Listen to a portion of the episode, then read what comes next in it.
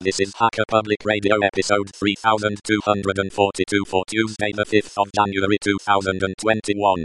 Today's show is entitled, The Eternal Battle Over How to Run Your Chromebook is About to Begin. It is hosted by Zenfloater2, and is about 148 minutes long, and carries an explicit flag.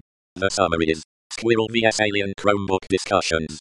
This episode of HPR is brought to you by Archive.org.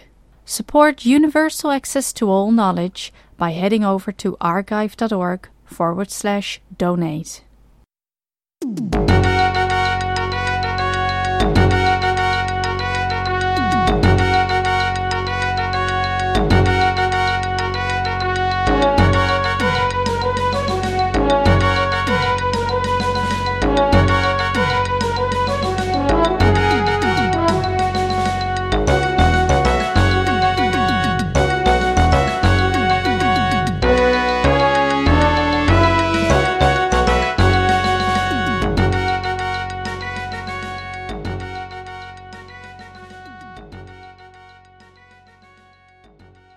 Okay, this is going to be another public access squirrel addresses alien from another planet video.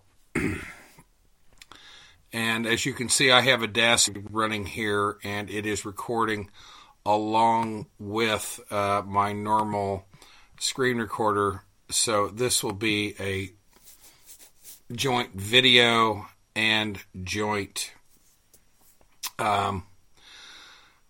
audio podcast, and down here we have my I need to get that to download again. I got gPodder running, and I don't know, it always fails downloading the Brothers Wisp. But as you can see, I've got Freedom Decrypted downloaded, and I've also got the latest GNU World Order 383 on my gPodder podcasting thing, which is what I usually use to get my podcasts. And we're talking to you off of a brand new Google Pixelbook Go. It's a Chromebook. It's the i7. It's the big one. And I've decided to invest a few years' time in the Chromebook architecture, and I have the Linux beta running. And I'm using Audacity from the Linux beta repos, the Debian repos, and recording this podcast to you from a Chromebook. And the reason of which will become clear here in just a minute. Anyway, let me go ahead and minimize gPodder and let it finish. And normally, you know, when I play a podcast, I would just click on, for instance, if I'm going to play GNU World Order, I would just click on that and hit play. But we're going to do things a different way this time. We're going to use Google's Assistant to play a podcast, and I'm going to comment on it as we go through it. Okay, Google, play GNU World Order podcast. Got it. Playing the latest episode of New World Order Linux Cast, New World Order _383 on Google Podcasts. No, we're not. We're going to talk about Chromium books. So in this episode, I wanted to kind of finally review pause. Now, I can pause this podcast, but I wanted to make note that if you noticed on the screen, if you're watching the video version of this, that it said that we were playing the GNU World Order 383 from Google Podcasts, which somewhat implies, and I've been playing various podcasts all morning long, it implies that I guess Google is making a recording of the GNU World Order podcast, as well as, or a copy of it anyway, and putting it on their servers, as well as a number of other podcasts, which I think is cool, I guess. But it doesn't do anything, if that's the case, for the statistics of the GNU World Order.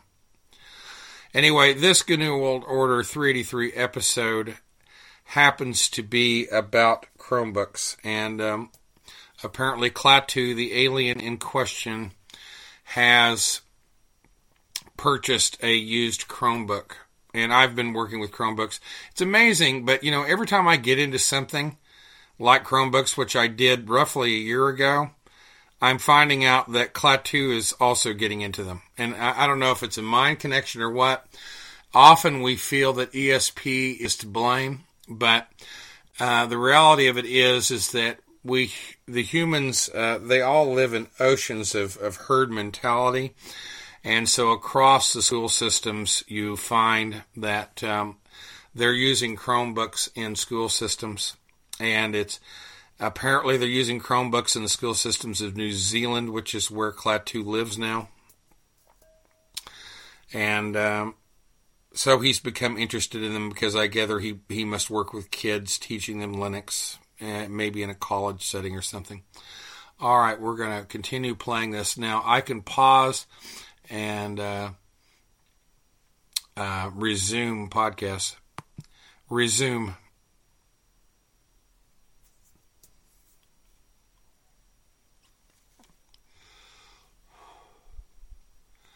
And sometimes that works and sometimes it doesn't.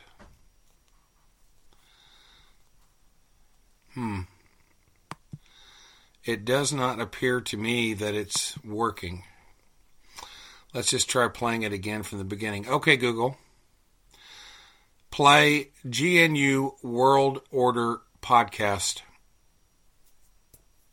You're got it. Playing the latest episode of New World Order Linux Cast. New World Order _383 on Google Podcasts. No, we're not. We're going to talk about Chromium books. So in this episode, I wanted to kind of finally review, in a way, the recent experience that I've had with Chromebooks. And in order to do that, I guess I'll back up a little bit and talk about how I have very intentionally and quite happily for a long time, ignored Chromebooks. Chromebooks came out, well, before I left the US, which was 7 years ago now, and it came out well before that, so I'm going to say arbitrarily 10 years. I could look that up, but let's just call it 10 years for convenience sake. 10 years ago, Chromebooks came out, and I think it's fair to say at this point that they have made a rather hefty impression.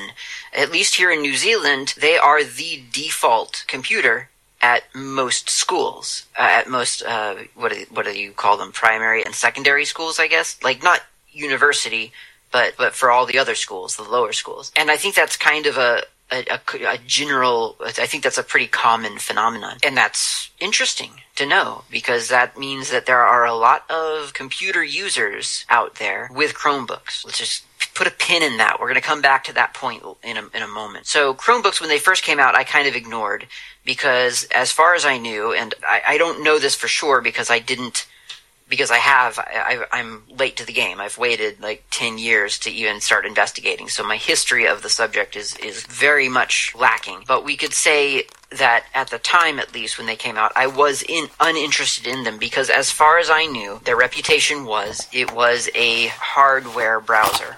Like, it was an internet browser, and that was what it was. And as far as I know, back then, that was the case. And as far as I can tell now, it seems to be, by default, that case. And once again, we'll come back to these concepts and sort of revisit a lot of these in a little bit. But that's the reason that I ignored Chromebooks for a very, very long time. Well, recently, I kind of realized that there are a lot of people out there, as I've said, with Chromebooks. It's a computer that you are very likely to run into. And I'm saying that as someone who was not looking to run into Chromebooks, and yet I still ran into them. Whether it was at computer stores, and you know there'd be the obligatory shelf of Chromebooks because it would be the back to school season, and so there were Chromebooks for sale so people could pick up a Chromebook for school, that sort of thing. Or whether it was because someone at a social event showed up with a Chromebook, or someone's kid has a Chromebook and they need to know how to do something on the Chromebook or whatever. You start to, especially as a geek, you start to run into them. They're kind of unavoidable. And when that happens, then you know that it's reached a certain capacity. And so my life as a geek was starting to very, very on the peripheral, but I mean, I was starting to notice Chromebooks. It was starting to be affected by the presence of Chromebooks.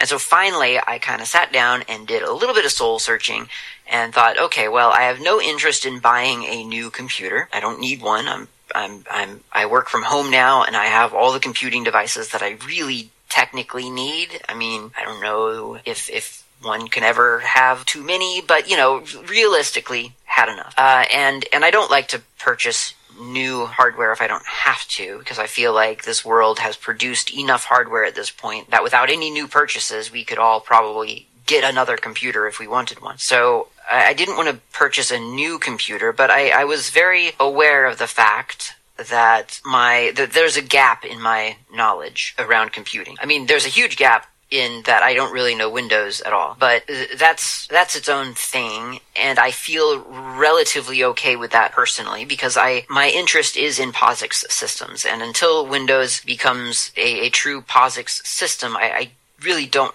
honestly have interest in it. And I realize that that's 80% of the population, or 75, or whatever it is, of the computer-using population is probably on Windows, and so it does me very little good as a sort of as a walking, talking advertisement of maybe an alternative, to know nothing about the platform upon which people are probably computing. I realize that this is a big gap, and we could talk all day about whether it would be more advantageous to learn sort of the OS of the opposition, such that I could then better argue for the alternative or something like that. I get that. I'm aware of it. We don't need to bring that up right now. It's a thing. Chromebooks, on the other hand, I felt, well, from what I understand, it's based on Linux, and that's probably a big deal. That's probably something that I should be more educated about. So I started looking months ago now for a used Chromebook on the internet. Long story short, could not find one that wasn't like over $100, and with the text, not sure if it works, that kind of stuff. It was really weird. Like the local resale market on computers is really, really strange, or at least, especially for Chromebooks. It just seems like they don't go for very cheap. And then even when they do go for cheap, which is not under $100, so cheap is a relative term, obviously. Even when they're going for like $100, there was often something about how the thing was not actually working, or the battery was completely gone, or whatever. So didn't feel comfortable buying a truly sort of used. I didn't feel comfortable digging one out of the rubbish bin, essentially, because it was going to be expensive, and it was going to. I felt like I was going to end up with a computer that may or may not even work, and I didn't want to invest that much effort into this. I didn't want to get a doorstop and try to resurrect it. Not interested in learning it on those conditions. So I eventually found a deal at one of the local hardware stores, the computer stores, where they had a refurbished Chromebook. So it had belonged to someone at some point, and it had gone back to the store, not the factory, just the store, for as a returned item or whatever. And so they brushed it off and freshened it up and made it look like new again, and we're selling it at a reasonable discount. So, and I'm saying all of this because one of the things that I want to talk about here is the price, the value, the bang for your buck. So I was able to purchase this Lenovo Chromebook. I think it's the CR340-11, which if you go to Lenovo.com or whatever and look that model up, you will see that it is no longer available, and that is, again, it was refurbished, so it's not a current model, but it's current enough. And I purchased the thing for about, let's say, $450 New Zealand dollars, which is pricey. I mean, again, cheap and expensive relative terms, and I realize that, and frankly, $450 Pause. Okay, I can pause Klaatu's recording. Hopefully I'll be able to resume it this time.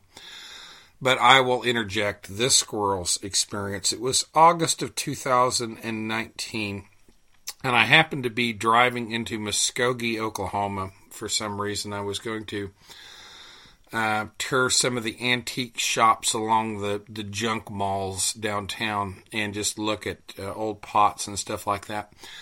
And it got close to lunch. I think it was around 11 a.m., 11:30, and I decided, well, I'm going to go eat. And I went into a Hardee's, I think it was, and got a hamburger, because I'm not a vegan, and French fries and some diet drink, which would really help me. You know, a diet drink. You always have to have a diet drink when you get like a double, you know. At any rate, I noticed that right across the way from this was an Office Depot, and It had been some time since I was in an Office Depot, so I thought I'd go in there and take a look at what kind of computers they offered, because, you know, I'm always the kind of person that just picks up laptops. You know, I buy more stinking computers than probably anybody else on the planet. And I went in there and I didn't see too many decent laptops or even desktops. It was all pretty garbagey, which is unusual because usually Office Depot does have a pretty premium collection of laptops. In fact, I remember seeing an X1 in one of their stores, a year or so ago. I didn't buy it, but I just looked at it. And I noticed a section on Chromebooks, and they had a sale on them.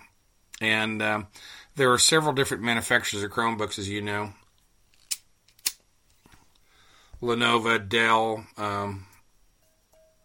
Acer, and of course Google makes one, and I don't know who else. There's probably another half dozen that I haven't mentioned.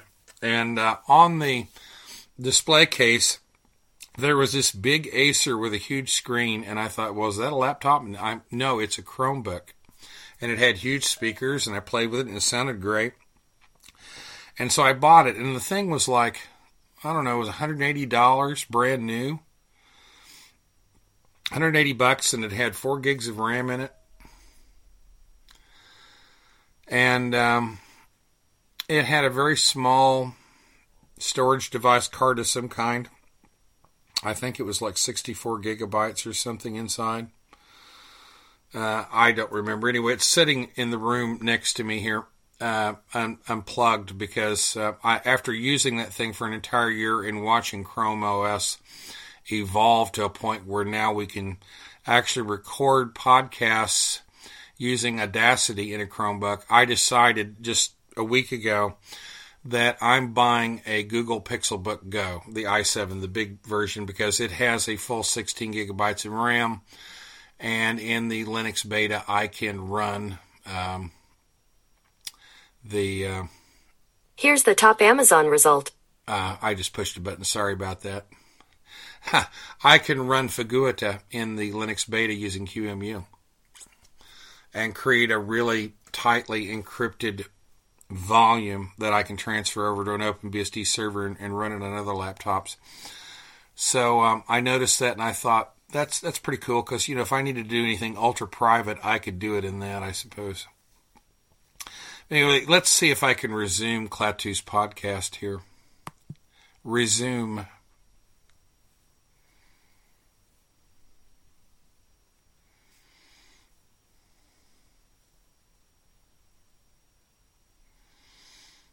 And I was afraid of that. It's not working, is it? Google's OS is still a little buggy when it comes to... okay, Google. Resume. Nothing's playing right now. Oh, that's great. So you lost my GNU World Order podcast.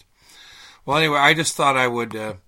mention that you can play the GNU World Order podcast from the Google Assistant, but if you've got this many things running on your Chromebook, it may not work correctly. So what we'll do is we'll cheat and we'll run the downloaded version of the GNU World Order, and we'll play it in Audacity here.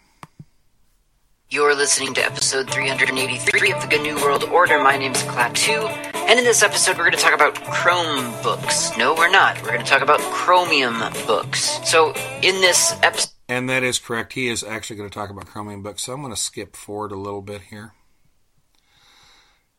and see if we can get to the point where he was talking about something else as he's moving along.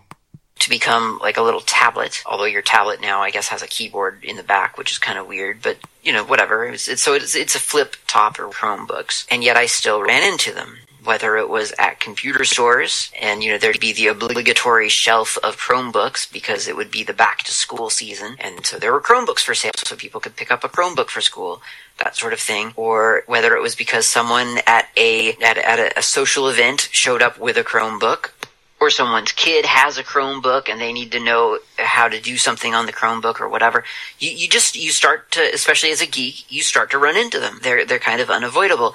And when that happens, then you know that it's reached a certain capacity. And so my life as a geek was starting to very, very on the peripheral, but I mean, I was starting to... You know, and I'm sorry for doing this to you, but most of my podcasts are low budget, as in, there's like morons doing them, but not low budget in money. I've spent quite a bit of money on this stuff, but let's just keep going. To notice Chromebooks. It was starting to be affected by the presence of Chromebooks. And so finally, I kind of sat down and did a little bit of soul searching and thought, okay, well, I have no interest in buying a new computer. I don't need one. I work from home now, and I have all the computing devices that I really technically need. I mean, I don't know if one can ever have too many, but realistically, had enough. And I don't like to purchase new hardware if I don't have to, because I feel like this world has produced enough hardware at this point that without any new purchases, we could all probably get another computer if we wanted one. So I didn't want to purchase a new computer, but I was very aware of the fact that there's a gap in my knowledge around computing. I mean, there's a huge gap in that I don't really know Windows at all, but that's its own thing, and I feel relatively okay with that personally, because my interest is in POSIX systems, and until Windows becomes a true POSIX system, I really don't honestly have interest in it.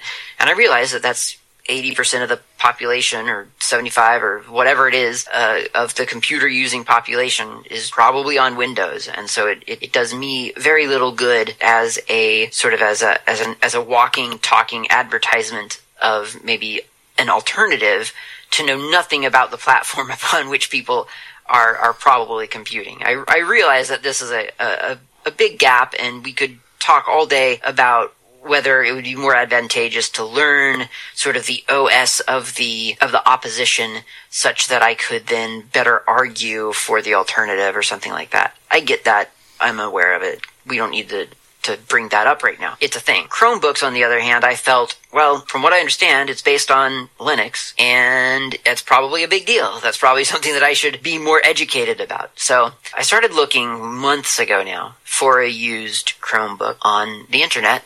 Long story short, could not find one that wasn't like over $100, and with the text, not sure if it works. That kind of stuff. It's really weird. Like the local resale market on computers is really, really strange, or at least, especially for Chromebooks. It just seems like they don't go for very cheap. And then even when they do go for cheap, which is not under $100, so cheap is a relative term, obviously. Even when they're going for like $100, there was often something about how the thing was not actually working, or the battery was completely gone, or whatever. So didn't feel comfortable buying a truly sort of used. I didn't feel comfortable digging one out of the rubbish bin, essentially. And, I wanted to add something to this conversation, I guess, having studied the Chromebook a little bit longer, just a couple months longer than Klaatu, I guess, in that I've discovered that basically all Chromebooks have is, all of them have a 6-year timer on them. In other words, Chromium OS will support a particular platform, a particular Chromebook that's been sold for 6 years, and then when they just discontinue support for it. So eventually, at some point in time, I'd have to switch over to this Chromium OS that he's going to be talking about soon. But in the meantime, I'm just going to use the built-in OS that's shipped with the unit. But yeah, you have a 6-year limit before... they will discontinue support for it, in which case, in theory, your unit is dead, And I paid, what was it, $1,300, I guess, for this expensive unit. And it's much smaller and lighter than the Acer Chromebook that I have in the other room. Smaller screen, but it does have the 4K, whatever you want to call it, ultra high definition. And the display is fantastic. I mean, it's better than any other laptop I have. And as you might be able to kind of detect from the video I'm making, It's just unreal. It really is. So let's continue on with Klaatu's. I'm going to be commenting on Klaatu's podcast because I feel that I need to throw in things. Because it was going to be expensive, and it was going to, I felt like I was going to end up with a computer that may or may not even work, and I didn't want to invest that much effort into this. I didn't want to get a doorstop and try to resurrect it. Not interested in learning it on those conditions. So I eventually found a deal at one of the local hardware stores, the computer stores, where they had a refurbished Chromebook. So it had belonged to someone at some point, and it had gone back to the store, not the factory, just the store for, as a returned item or whatever. And so they brushed it off and freshened it up and made it look like new again. And we're selling it at a reasonable discount. So, and I'm saying all of this because one of the things that I want to talk about here is the price, the value, the bang for your buck. So I was able to purchase this Lenovo Chromebook. I think it's the CR340-11, which if you go to Lenovo.com or whatever and look that model up, you will see that it is no longer available, and that is, again, it was refurbished, so it's not a current model, but it's current enough. And I purchased the thing for about, let's say, 450 New Zealand dollars, which is pricey. I mean, again, cheap and expensive relative terms, and I realize that. And frankly, $450 7 years ago to me would have been prohibitive, and that would have been expensive. Today, it hurts. It's a chunk of change, but I was able to justify the purchase and to make the purchase. I mean, more than just justifying it. I had that money lying around for sort of personal development and learning new things. And so I was able to do that with a relatively clear conscience. Now, $450, again, it depends on where you sort of sit, how you were, where you were raised, what your experience was as a young person with money. Mine was okay as a kid, and then as a young adult, I sort of dipped pretty far down into sort of the poverty zone, and have been working pretty steadily, very steadily within the past, probably 10 years or so. So yeah, the money was there. It did hurt though, $450. And then I started looking at other computer options.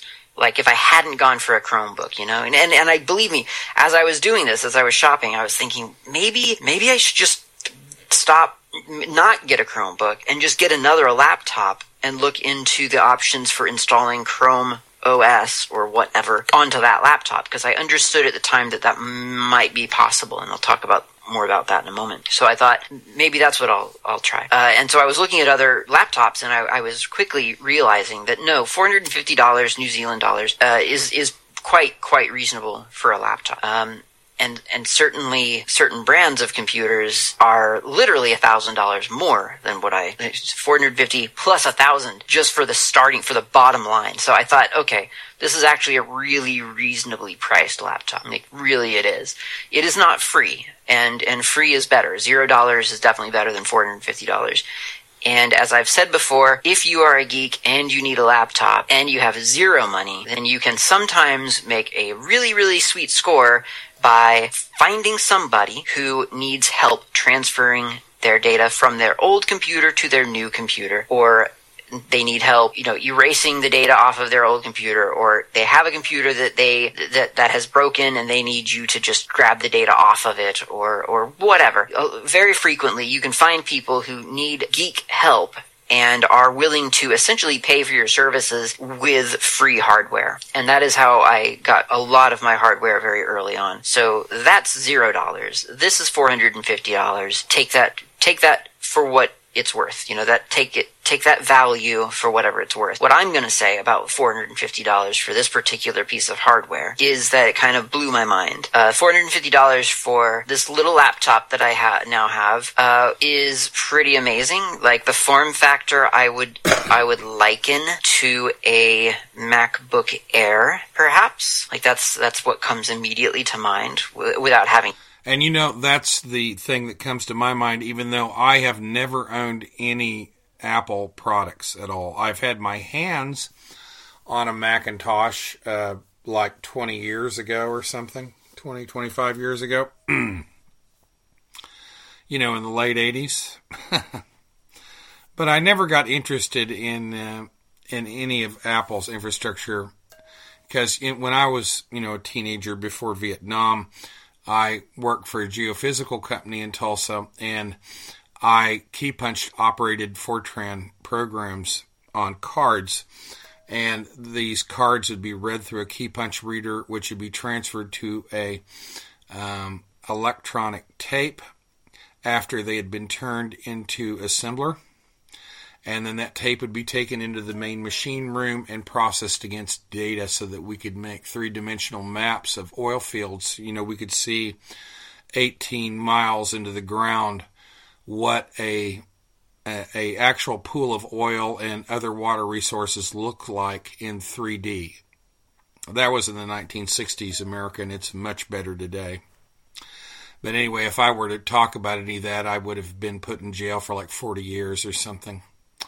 You know, and I also learned how to write software for three-dimensional plotters or plotter machines back then, because how we did it was we plotted the maps one layer at a time in different ink colors on these plotter tables, and there were huge sheets of paper. Then we would hang them from racks on the ceiling, and you could just walk past the papers and you could get an idea of what we're talking about, what's underneath the ground, by the images that you see drawn on the paper. You know, the papers would be spread a couple feet apart, hanging from the ceiling. So you could literally walk an investor down that row, and they could see, as you got deeper and deeper, what the pool looked like and where you needed to drill your hole. Anyway, I get too far into my own history. I do. You know, when I was 14, I started working on geophysical crews, and that was years before OSHA was invented in 1979. And, you know, I actually handled dynamite when I was like 15, you know, explosives and stuff, so that they could shake the earth and record the sounds coming back in the geophones. And I also knew how to repair geophones, being a ham radio operator. I mentioned that before, you know, from the 60s. So I would repair geophone lines and work on the equipment and stuff like that. So I was a very geeky kid in the 1960s and the moonshot decade. Let's go forward here. Klaatu, of course, his background is in Macintosh, and he grew up in the 90s using Macintoshes because I guess that's what his parents bought. You know, that's what they started in. That's how he started his computing environment. And he's comparing this to this Chromebook experience to a Macintosh. And you know, this Pixelbook is so light, it's only a couple pounds, and it's got such a fantastic screen, and it's so frigging mind-blowingly fast. It just blows your mind. But it does upset me a little bit when Google Assistant won't resume my GNU World Order 383 podcast, so that I don't have to start up Audacious and redo everything and look like, you know, a squirrel moron. Anyway, let's go on with this. Done any kind of side-by-side comparison because I don't have access to a MacBook Air. So that's where I would place its form factor. And in many ways, it is better than that because the screen flips over to become like a little tablet. Although your tablet now, I guess, has a keyboard in the back, which is kind of weird, but, you know, whatever. It's a flip top or whatever. It's got a touch screen, which I've actually not really used much at all. I'm just not used to touching sort of a screen. That's weird to me. It's got one of those weird sort of chiclet keyboards or whatever they're calling them these days. But it's got two USB ports and an micro SD card slot, and it looks like a USB-C and then the power port, which I don't know if does that double as a USB-C. I'm not really sure. And a audio jack, a single audio jack. So yeah, I mean that it definitely, for $450, upon seeing it and experiencing it, I felt like I was getting more computer than I had paid for. Especially since I have paid for, I purchased a bulk of a couple of laptops for a school, for an organization once, and they were $300 laptops. I think it was $300, and they were nowhere near this nice, and that was a couple of years ago. So I felt like the value has gone up for that amount of money. Yeah, so pretty happy with the hardware from the start. From the moment I opened it and sort of felt it, I felt like $450 well spent, possibly. Now I still had the operating system to tackle, right? And that's something. That's a big deal. That's the main thing, you could argue. I mean, if I'd hated the hardware, at least I could just sit it up on a shelf somewhere and SSH into it or something. But I mean, this is it. This is the OS. This is the thing that you interface with. So, let's take this in two stages. The before the coffee break stage will be the default Chrome OS experience, and after the break will be the non-default Chrome OS experience. That's the one that we actually care about. But we may as well, again, because part of this exercise for me at least was to know and understand and experience what other people out there, like lots of other people out there, are experiencing as a computing platform. I don't think this will take long because there's not a whole lot to it, to be fair.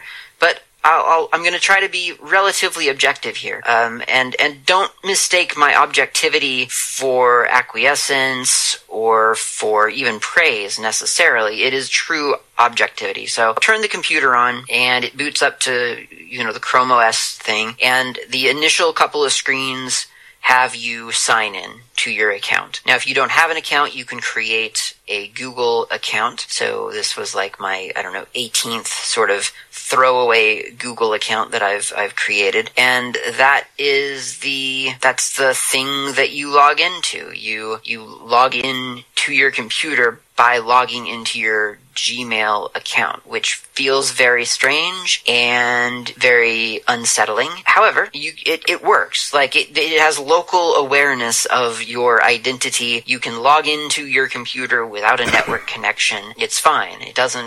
It's not like, oh, if you don't have access to the internet, you no longer have access to your computer. Now, once you're in the computer, what do you have access to? That gets a little bit trickier, because certainly if you have things that are saved on your in your Google Drive, then you have local access to sort of the cached version of that, and you could work on that. And I guess your mind kind of goes immediately, if you're like me at least, to the edge cases, and you think, well, what about the time when I've got my Chromebook and I've been working on my document and I don't have internet, and then I don't have my Chromebook and I do have internet, and I pull up that document, and now my changes aren't there. Or what happens if I work on something online at work or at school, and that's in my Google Drive, and then I go onto my Chromebook, and I don't have internet, so now I don't have access to the newest edition of my work, or version of my work. And he's brought up an interesting subject. I've barely even used Google's Drive, but when you buy a new Chromebook, and I've done it twice now in the last couple of years, you get this 16 gigabytes of storage they give you for free, and you can buy more. But as you know, I'm a big OpenBSD user, and the video side, if you're watching the video version of this, I'll just open a terminal, and I'll type in my magic macro name of server, and that takes me right to my OpenBSD server. Kabang, see? And there we are in tmux. And I store all my stuff on my multi-gigabyte OpenBSD server. So I haven't yet decided to use Google Drive for anything other than the apps that I buy. And I did buy a 1-year lease to use this video recorder that I'm making the video with, because the Linux beta doesn't support video recording from inside the Linux container. However, you can set a switch inside the Linux beta, which I'll show you here in a minute, as soon as he starts complaining about it, on how you can record audio from inside the Linux container. So it's this sort of fear of being out of sync. And I imagine that could be a problem, realistically. Like, that could happen, and it takes exactly one time, I would imagine, for that to happen, for you to lose confidence in that model.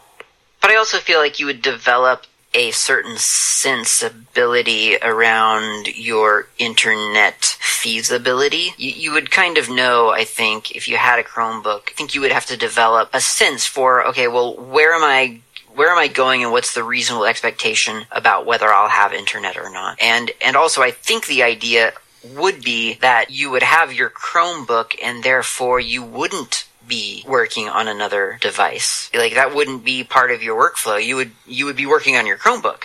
So, of course, the other thing you could do is you could get a T-Mobile phone which has a built-in Wi-Fi, you know, which I have. It's a Nexus 9 that's like, I don't know, 4 years old now, and I'm still keeping it because it cost me $900. And they charge me $60 a month for this service, and it's unlimited internet. And I just turn the Wi-Fi on the phone, and then I just log my Chromebook right into that. No problem. And that way you always have internet anywhere you go in the United States. Of course, with Klaatu, you see he's living in New Zealand, and he might be able to do something like that in New Zealand. But when he comes back to the United States to attend a Red Hat conference or something, he might find that he has to find a landline ground-based Wi-Fi source somewhere to use his Chromebook if he were to do that. Of course, if he took a Chromebook into a Red Hat conference, they'd probably take a nail gun out and nail him to a prefabricated cross of some kind and stand him upright outside in the yard, I guess. I don't know. Whether you had internet or not, you would have the latest version of your work because that's always on your Chromebook. And if you've never used one, then you would be maybe a little bit fooled by how the applications appear to be self-standing applications. And they do a really interesting job of turning the web browser inside out. But if you could imagine, if you've never used a Chromebook, if you imagine a computer full of Electron applications, Electron being that framework where you can build cross-platform applications, because it's built on, I think, WebKit or something like that. And it's essentially a JavaScript, HTML, CSS application that runs locally on your computer. You can see that in action with, for instance, Signal, and what's the other one that I know of? I don't remember it. But yeah, there's a couple out there. Oh, Atom, ATOM. I'm pretty sure. I think that's an Electron application. I could be wrong. Anyway, you'll see it if you look hard enough. Electron applications. It's a pretty big stack for a local application. But what Chrome OS apparently has done is it sort of takes all of these web apps and I say turn them inside out because you'll hit your little application button, which by default is the caps lock, although I've remapped that, but more on that later, I guess. And then type in something that you're searching for, like calculator. And apparently there's not a calculator on this particular machine, and I'll explain why that might be the case again in a little bit. So either way, you could look through... Oh, there's one. Files. Well, actually, I don't know if that's one of them. Anyway, my point is... I do have a point, and that is that they've exploded all of these applications that normally would be apps sort of within your Google application suite, and they've made them into apparently self-standing apps. But really, it's just tabs that have been taken out of the browser. Get rid of the browser window decoration and menu options that wouldn't be relevant in that situation, and just give you the app part. And that's pretty much the experience. That is Chrome OS. Like, out of the box, that's Chrome OS. I think that's it. It's a bit weird, you know, like, for someone who wants to use the computer as a computer, that does feel very limiting. It did not take me long to continue past that part of the experience. It was as dismal as I'd expected. Like, that was the Chrome OS experience that I had feared, and it was exactly as I'd expected. It was here is a browser, and here are the 5 or 6 applications that Google application suite happens to offer, none of which I use in real life. So, and frankly, none of which are very useful to my interests. None of these had things that interested me in any way. Like, even Google Docs, which is kind of their word processor. Well, it's not kind of, it is their word processor. Even that didn't really hold any interest for me because I wanted to write in plain text, and Google Docs doesn't really understand that concept. It doesn't know really how to treat plain text. I mean, you can style it in a certain way so that it looks like plain text, and then you can, I guess, export it as plain text, although, of course, that's not the intention. Google Drive expects it to be an entity, that file to be an entity within your Google Drive. There's a certain almost hyper integration to it, if that's even the right word. I guess what I'm really trying to say is it's very difficult once you're in Chrome OS, as far as I can tell by default, to extricate the data that you believe you are saving out of Google. And that is obviously the intent. That is exactly what Google intends. And it is not, I don't think it's a bad idea, interestingly, shockingly. Like, I get it. You know what? I don't think they're trying to create a lock-in, personally. I think they're trying to offer some services the more I study this. But, I mean, I've got the Flatpak for LibreOffice installed right here. And I can launch that and just show you. And it's got the latest LibreOffice 7.03, I guess it is, or whatever it is, installed. And I can just pull this thing up and start writing away. And I can store these documents on my Google Drive or, as I'm doing, put them on my OpenBSD server. And there doesn't seem to be any lock-in here that I can see. I mean, you have multiple ways to get out of it. It's just that they offer a lot of commercial apps, especially in that Android Play Store, that are rather hit and miss as to whether they exactly work right or not. And some of them require you to put down money. For instance, the Chromium extension that I'm using to record this video, it's $45 a year, I think, is what they want. Plus, they have another editor that you can buy for another $45 a year, which I'm not doing because I'm using Kden Live and OpenShot video editors with Blender inside the Linux beta, so I don't really need it. I just download my video from the drive and do my processing if there's any to be done. Really do. I totally get it. And if there was, for instance, a Nextcloud OS, whereby it doesn't have to be a bootable OS, understand. I guess it would be more like a Nextcloud desktop, whereby you would boot into your Chrome OS or, you know, whatever, your future pretend cloud computer. You boot into that, and your desktop is an exploded, turned inside out kind of expression of your Nextcloud instance. Then that would work really well for me, to be honest. Like, that would be great if I could just interface directly with all of my Nextcloud components, but as individual apps, and all my files would be saved into my Nextcloud instance. That makes sense. It makes 100% sense to me, and it is honestly not a bad idea at all. And you could certainly do that with a stock Chromebook. I refuse to put that on my OpenBSD server because of security issues. I think they need to improve upon that quite a bit before I'll let that get installed on my server. But for me personally, I can just use the SSHFS, the Fuse file system, and mount one of the volumes of my OpenBSD server, use the applications that I have locally installed here on the Chromebook, and essentially do the same thing. What I'd be missing is the calendar, I guess, and stuff like that. But, you know, when it comes to working online, the little bit that I do, I don't mind using Google Docs and Google's calendar to take care of the few little tasks that I have to do, and, you know, considering my age. But I could see where people would want to write in a free format like LibreOffice or Mandox or something like that if you were actually doing some development. And you can do that in the Linux beta anyway.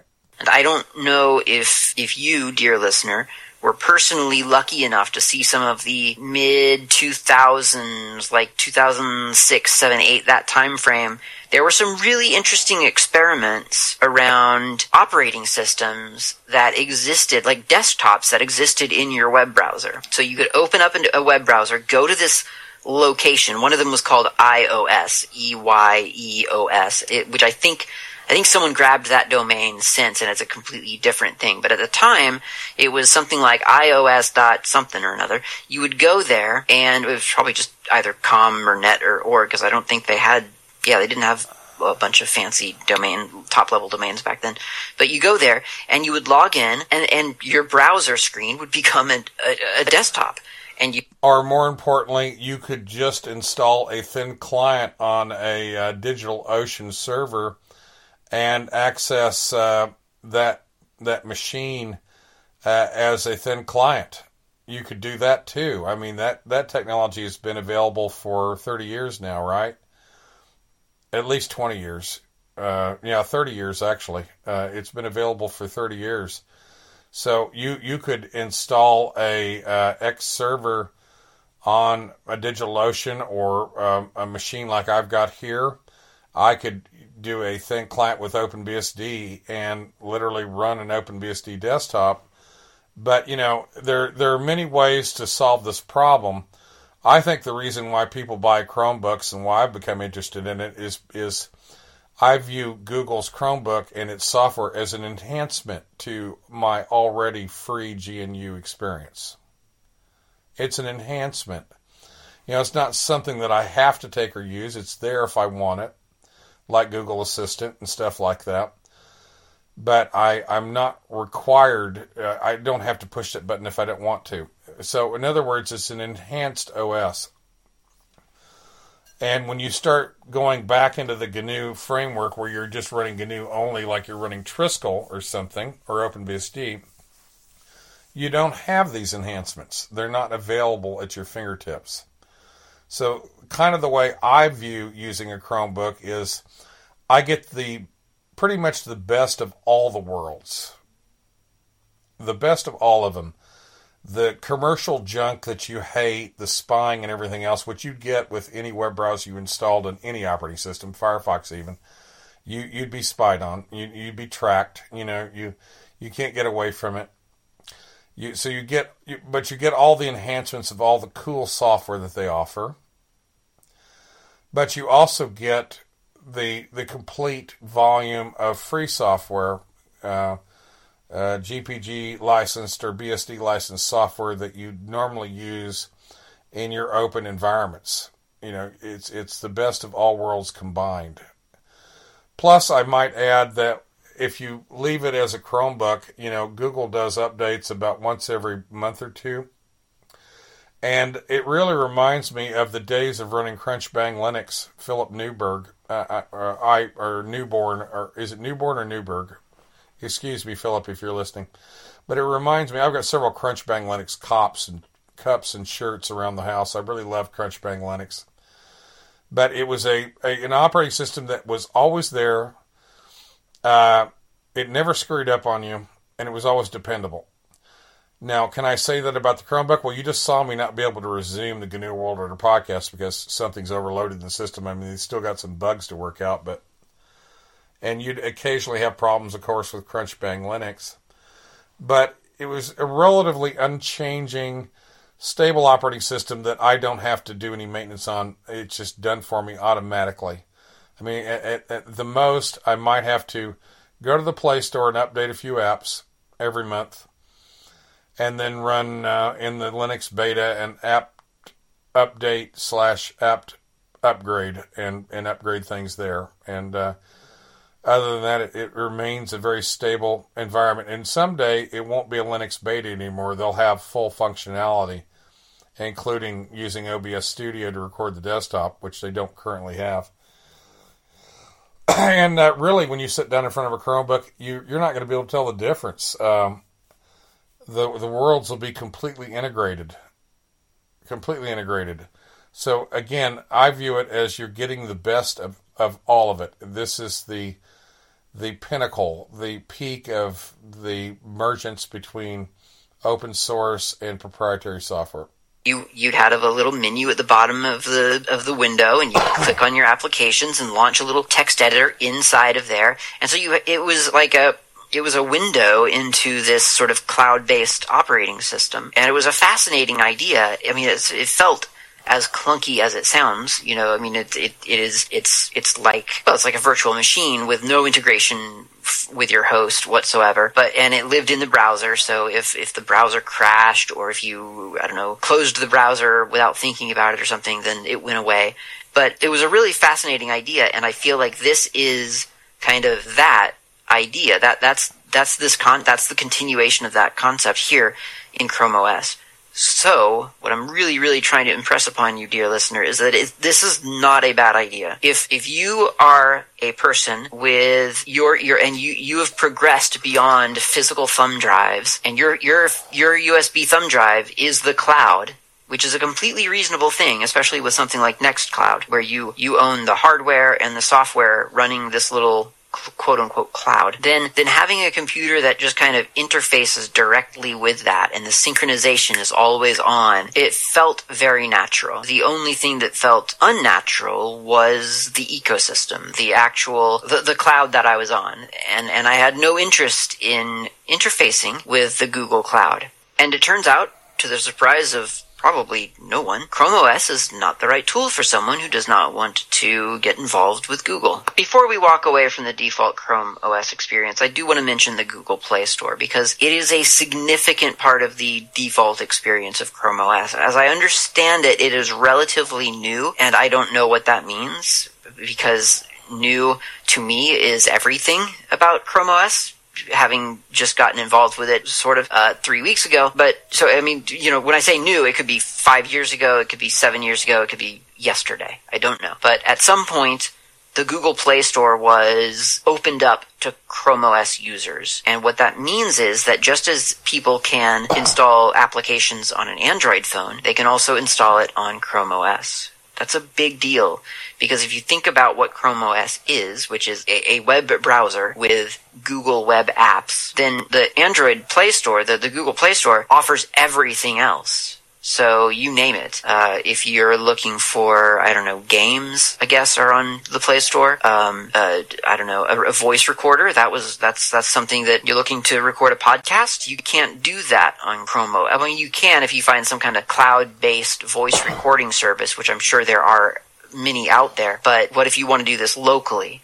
Well, you could find a voice recording app in the Play Store and run that. Maybe you don't like, I don't know, the text editing options. You want to do something, you don't want to use Google Docs, you want to use a text editing app. Well, maybe you could find that in the Google Play Store. So in other words, applications, really, honestly, like all applications that you want to run that aren't in a browser, Google Play Store is able to provide something. I don't know if it's an alternative, because in many cases, it's not an alternative. It is the only alternative. It's the only thing you've got to use.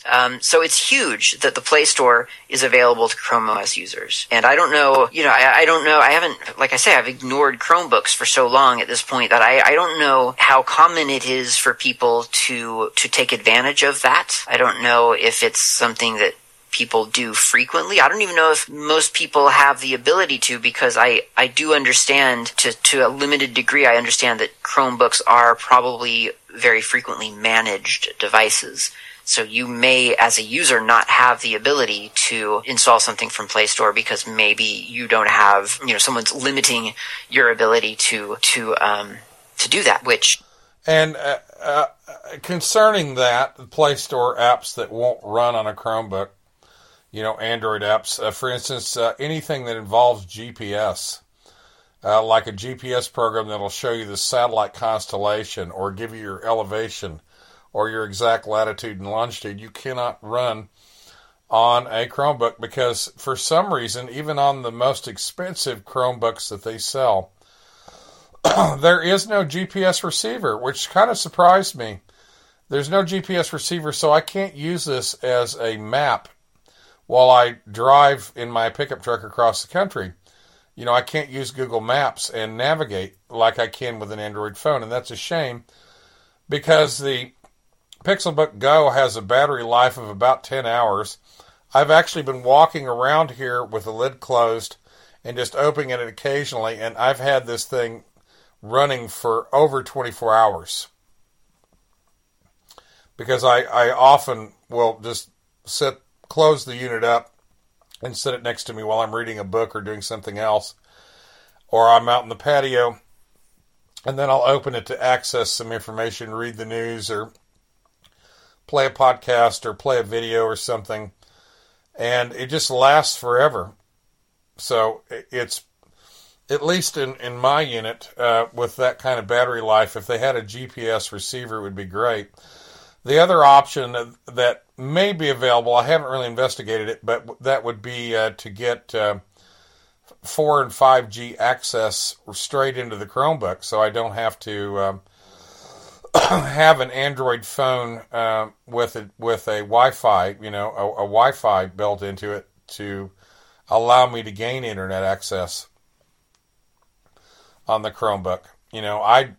I'd buy a LTE device of some kind, 4G, modem interface to access the cell towers. If they could integrate it in with a laptop, that would make it even better as well. But yeah, it did make me wonder why Google, of all people, didn't put a GPS and offer a setup to where we could just sign up with a provider. Perhaps you can if you go to a T-Mobile store and bought your Chromebook there. Maybe you could have done it that way. But and maybe they have some plug-in dongles that will allow you to get GPS and cell phone access too. I haven't investigated that either. But a lot of that sort of technology won't be available if you switch over to Chromium OS and get away from it and start running F-Droid and all that. You might not be able to access that kind of stuff. So there's a downside to going from a straight Chromebook to, hacking one over to Chromium OS and running F-Droid and stuff like that. Limits, the device's usefulness in many ways anyway. So it's a pity, but sometimes that's the goal of the device, is to just be a device for a specific set of apps. So for managed devices, I can imagine that none of these sort of workarounds are going to do anything, because the device is strictly maintained by some other entity other than yourself. But if that's not the case, then Google Play Store is there, and so the default, the normal everyday user who just purchased a Chromebook off the shelf, what they're getting is a web browser, they're getting some Google web apps, and they're getting access to all of the Android apps that exist on all of the Android apps that exist on the Play Store. That's an important thing to realize. Now, I know what you're thinking. You're thinking, I don't use the Play Store. I use F-Droid. And so I would, if I were going to do this, I would just load F-Droid apps on my Chrome OS. Well, you could definitely try to do that, but Chrome OS will stop you. It recognizes that the application that you're trying to install, that APK that you're trying to install on your device, is not a Play Store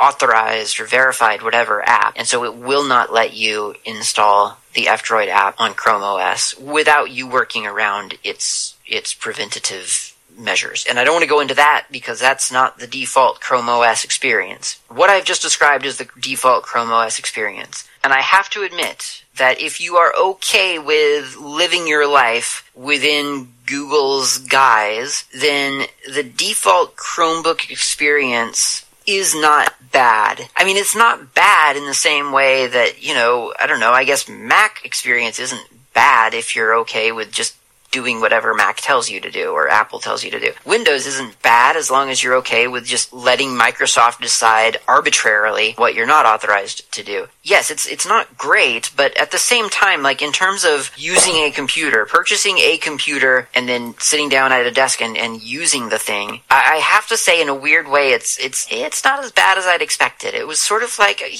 there is use here. I could see how a person, if I really put myself into someone else's shoes, I can imagine how a person could do work as long as they live in a browser. And I know a lot of people really, really do. They use online services left and right. And so this would feel like a very reasonable, if not restrictive, platform for them. And I think in a way, and hear me out here, I think in a way Google has successfully called people's bluffs. What I mean by that is, for many, many years now, we Linux users have been telling people, if you do not like Mac OS, if you do not like Windows, then you can come over to Linux and use Linux, and it will do everything that you need it to do. And people have sometimes ignored us outright. Other times they've taken us up on the challenge, and they've tried Linux for a day. And sometimes, to be to be fair, you know, sometimes people try it for quite a long time. So often it seems like they encounter some kind of block, something that doesn't work the way they need it or want it to work immediately, and they say, well, there you go. I gave it a try, and I just can't do this thing, and so I'm going to walk away from Linux, or I'm not going to ever try Linux, or whatever the scenario might be. And I've often been rather suspect of that. I've always felt like there was a little bit of something disingenuous about that. And I feel like Google, because they're Google, they have lots of money, they've been able to get the Chromebook into lots of hands. I feel like they have truly... They've told people, look, if you don't like Mac, you don't like Windows, you can try a Chromebook. And people have been trying it, and for whatever reason, people, when they try that, they say, oh, well, this doesn't do this thing, or this isn't working the way that I need it to, or whatever. Instead of just dropping it, they find a workaround. Now, why are people willing to find that workaround for Chrome OS, and they haven't been willing to find that workaround for Linux? I think there are probably lots of different factors going on here. I mean, I think probably one of the reasons is it's Google. It's a branded product, and people in today's world, they love branded products. That's not the reason I bought it. They love to feel like there's a company out there taking them under its protective wing, and so if you just stick with Chrome OS and your Chromebook device, and just work with Google to solve your problems, it'll be fine. Whereas Linux, you don't really have that sort of figurehead. Linux, I look at it as a challenge. You know, Google may try to prevent me from doing something, but I'll get around it. It's another challenge. View it as a challenge. Is famously disparate. There is no central Linux thing to sort of latch on to. If you're the person who needs the central thing to latch on to. Not everyone does, but I think the people who don't are probably comfortably okay. They're Linux users. And the people who do, I think, are latching on to some figurehead, whether it's the Google logo or the Apple logo or the Windows logo. So you've got that going on. I think you also have the cost of the barrier of entry, which is the cost, and when you spend money on a device, you are frequently more likely to work with that device. And I remember back in the 2000-somethings, 2006, I guess, everything happens in 2006, the EEE PC came out, and it distributed Linux on the device, and it was a different form factor, and it shook the foundations of the computing industry. It made lots of different companies think very differently about what a laptop was and could be and was expected to be. And I think it's arguable that it even ushered in the era of tablets and things like that, and portable devices, and certainly the lightweight laptops. So, I mean, it was huge. And yet even then, even that computer people took and installed Windows XP onto instead of Windows. So I think there's this margin of escape that Chromebook, by ensuring that its OS is this immutable, untouchable OS image somewhere on your machine that you don't really even have control over or knowledge of. It's like a phone practically. It's a mobile device. There's no way for you to put something else on that. This is it. You get Chrome OS. That's what you've got on this hardware device. I know, and in some cases, with people like me that switch operating systems on certain laptops virtually every week, it's a sharp relief because, you know, now I can't. I'm forced to stay with this one. It's just fine. It's just like the experience I was talking about, like running Crunchbang Linux. When I got hooked on Crunchbang Linux, I found myself stuck on that for, it was like 6 years, and then he discontinued it. I mean, I couldn't get away from it. I put it on everything. And it's just one of those operating systems that appeals to you because of its simplicity. And because it's a Chromebook, I no longer have to maintain it, you know. It will enhance itself like Arch Linux periodically for the next 6 years, and then I'll have to buy another Chromebook to get more modern hardware and just start the process all over again, which seems reasonable because that's pretty much what we were doing when we were running Crunchbang or Slackware or what have you, OpenBSD. You know, you'd run a laptop for 4 or 5 years and you get tired of it, give it to somebody and go buy you a new one. You don't get to back out of that decision. That's a decision that you've made, and you get to work around that decision. Or if you're wealthy enough, then you just write it off. You just give it to your kid and get yourself a different computer that you like better or something like that. I do think there's a little bit of the investment syndrome. You've invested in this thing, and darn it, you're going to make it work. And you know, that's true, too. I put good money into this, and I want it to make it work. And I see that Google's progressing along to where we'll be able to do everything that we did in a Linux environment here on the Chromebook OS anyway. It's going to happen. So it just doesn't make any sense. Plus, Google does better security, I think, than any other Linux distro I know of, you know, could do. I mean, they're going to be a very security conscious company, and Chromebook is their primary product. I mean, this is the thing that Google's thrown the most money in that they're not likely to walk away from. But if they did walk away from it, then Chromium OS would be gone as well, and we would all be installing something like Linux Mint on our Chromebooks probably.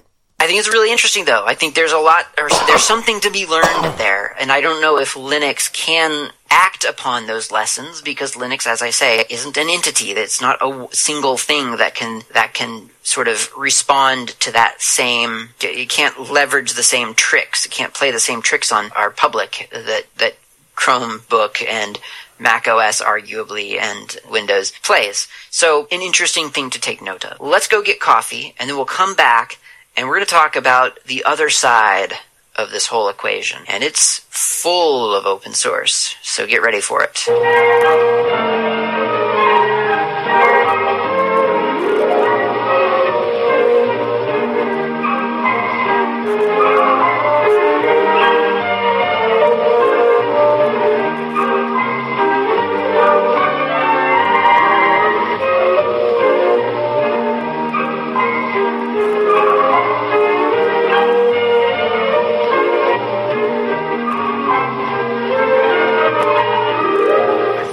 Set the stage here. I'm assuming you have coffee. I want to set the stage here. I had made the decision to get a Chromebook.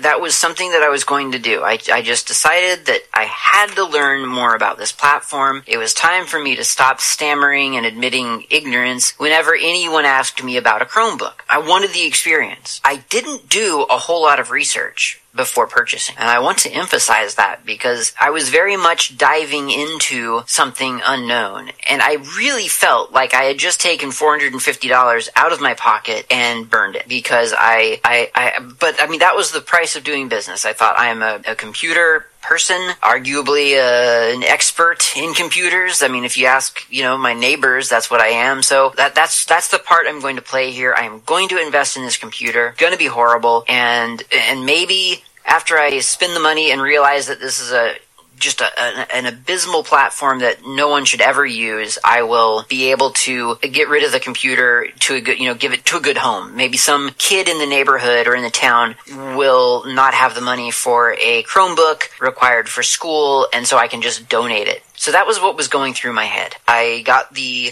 default experience. I was not overjoyed with it. Impressed, but not overjoyed. And I should mention, too, when you turn the thing on, you know, when you're logging into your Google account and stuff, the initial setup stage, it does have really good accessibility features. So if you're looking for a laptop for someone with low vision, low mobility, whatever, this is not, you know, they've got options for it. More options, I think more options. I haven't looked at some lately, but yeah, I mean, it's really good. It's really good. I mean, it still suffers from the problem of not being on by default, and so you're, in other words, visually prompting a blind person to turn on an optional speech screen reader function. So, I mean, that's not going to work for a blind person. Someone will have to be there for the blind person to know when and where and how to turn that feature on, so that's a problem. It's a pretty typical problem, to be honest. You find that in a lot of devices. I would say most companies don't ever think about that.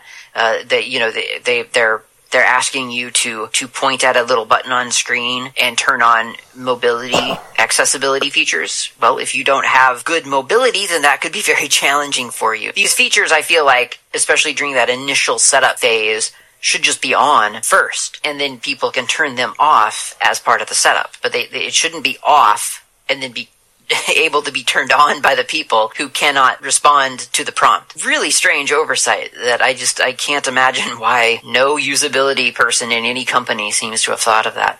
Well, I shouldn't say no usability person in any company. Someone thought of it at Apple, because it is on by default, last time I heard. Anyway, it's a good experience. Like I said, it's as good as any other experience that you're going to have on a consumer device. Luckily for me, as a consumer, there are options. You can do other things with your Chrome OS device other than sign into Chrome OS and use a Google computer. You can instead, well, okay, I'm going to do this in phases. Here's what you can do. You can have Chrome OS on your Chromebook, and you can activate what is called the Linux Beta. The Linux Beta is a feature on Chromebook that allows you to run Linux applications on your Linux computer. It's an amazing, amazing feature. The way that they implement this is a little bit surprising to me. The Chrome platform is based on Linux. I want to emphasize that. This is, I would have to argue that, I would have to surmise, I would have to theorize that this is how BSD people must have felt when Mac OS came out with a bunch of BSD utilities. Now that, to be fair, always has confused me, because it's not like Mac OS is running a literal BSD kernel. It just has a bunch of BSD utilities on it, which, I mean, that is cool and all, but it's not really, people say, oh, Mac OS is BSD, but, I mean, it's not really. It's running a different kernel, and it's borrowed a lot of ideas and stuff from BSD. So I never really got the whole idea that Mac was BSD. I never quite understood that. But anyway, this is Linux. Like, this is actually Linux. You can look into the file system. I mean, not by default. That's not the experience we're going for right now. We're past the default Chrome OS experience. But this is a Linux device, which I think if I'd really understood that, and I think that's why people early on within the Linux community were excited about Chromebooks, more excited about Chromebooks than I sort of thought reasonable. But I mean, it is a Linux device. So this is kind of amazing. However many Chromebooks are out there, just like, even I think more so than Android phones. I mean, not necessarily more so, but like, really, yeah, I mean, this is like a computer running a Linux kernel, and lots of people are using it. It's kind of amazing if you think about it. Now, it's all hidden, and so you can go into your settings and activate this Linux Beta feature, and you can do this just as a normal user. I mean, again, we'll assume that the question of managed devices is not entering the equation here, because I don't have any experience with that, and I assume that would restrict all kinds of things, so we won't talk about managed devices. But if you own your device and you manage it yourself, you can go in and turn on Linux Beta, and it offers to partition your hard drive, such as it may be. I mean, the Chromebooks, you know, part of the theory here is that you don't need a whole lot of local storage. Everything's going to go up to Google, so you're not partitioning your Google Drive. You know, you're partitioning whatever physical media there actually is on, you know, embedded in your computer. All right. Well, the Linux Beta is in fact a container. When you run QEMU, you cannot access things like KVM to speed it up. You know, you can't run the KVM module, not from inside a container. It's not going to work that way. So you can run QEMU as a normal user. It gives you, out of the four processors I have in this i7, it gives you two of them. And it keeps the other two for the Chromebook OS parent. You do get access to the full 16 gigabytes of RAM. So I can run stuff like Fagota and really stack the RAM up with programs and stuff. There is 128 gigabyte hypersonic SSD that this particular Chromebook that I've got runs on, and you can tell it to give it any portion of that volume. Or actually, it's 256 gigabytes, isn't it? is 256 gigabytes in this model. So I gave my Linux partition 100 gigabytes. So I've got plenty of room to play around with and create volumes and all kinds of things. But you cannot access things like your... you can't access a USB pen drive that you might plug in from your Linux container. You can't do it. You can't access Google Drive. However, I can use SSHFS to get just gigabytes of storage out in my OpenBSD server, which is how I resolve my problem. Excuse me. Of if you have limited storage, you can use SSHFS and ramp up some storage pretty quickly that way over the network. You can do that.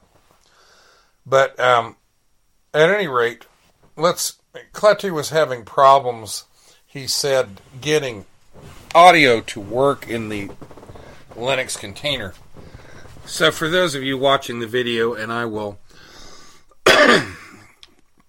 explain things as I push buttons. If you go down here and you push on the time on your little bar, then go up to your settings button and push that, and then scroll down when that comes up to your Linux beta, and then explode your Linux beta tab. You'll see down here they've added, and I happen to be on Chromebook 87 by now. We're on the 87 upgrade. Allow Linux to access your microphone, and I have that clicked yes, in which case it will ask you to restart your container to make that take effect. And then in order to get the audio through, on Audacity, we'll just open that up. You go under Edit in Audacity. Is it Edit or... where is it? Where's the preferences on Audacity? I've forgotten. Because I'm recording, it may not allow me to access preferences. I think that's the problem. And it is under Edit, I think, where your preferences is. Yeah, it is, and it's grayed out. I can't access it. Not while I'm recording. But I'll just tell you from memory, if you go under the section where it asks you to select your audio input device, and it'll have it all set up for PulseAudio. Just go down under the microphone or the recording device, whatever, and select from there the internal microphone hardware 0,0 in brackets, and you'll get access to your microphone, and then you can record. You can record audio using either Google's built-in microphone, which is what I'm using now, or earbuds if you have them, some sort of Bluetooth device. So let's start this recording back up again, or the playback. I was able to do that with a 25 gigabyte Linux partition, and I think another 25 for Chrome OS or something like that. So it was a considerable size. I mean, not really. I mean, my thumb drive is 128 gigabytes.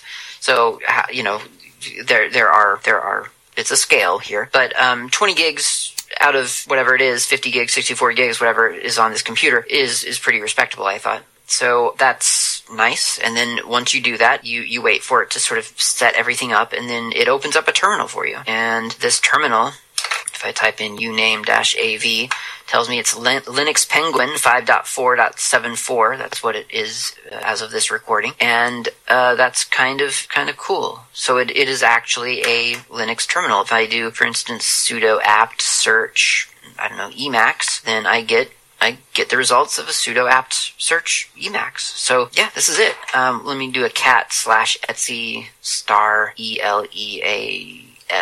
I don't remember what its release. What is it? OS release, something like that. So this says it's Debian GNU Linux 10 Buster. That's what I'm running now.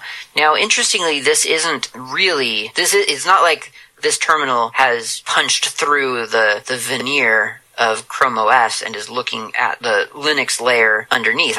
This is not Chrome OS, in other words. This is actually a Linux container running on Linux. I feel like that's a really surprising sort of layer of abstraction, and I haven't been able to delve quite deep enough yet into how this is implemented to know whether this is, for instance, like a toolbox on Silverblue, on Fedora Silverblue, or if it is a container, a proper container being managed by C groups, or whether it's like a virtual machine that is being hypervisored. So I'm not entirely sure what exactly I'm dealing with here, and I have not yet looked deep enough into it to understand the exact technology, but it smacks of, well, one of those, because, for instance, if I go over to a browser and download foo.jpg, then foo.jpg appears in my downloads folder in my file manager here. This is just the normal Chrome OS file manager downloads, but not in my Linux files. So those are two separate partitions. Remember, we had to create a separate partition for Linux, or a separate container or something for Linux.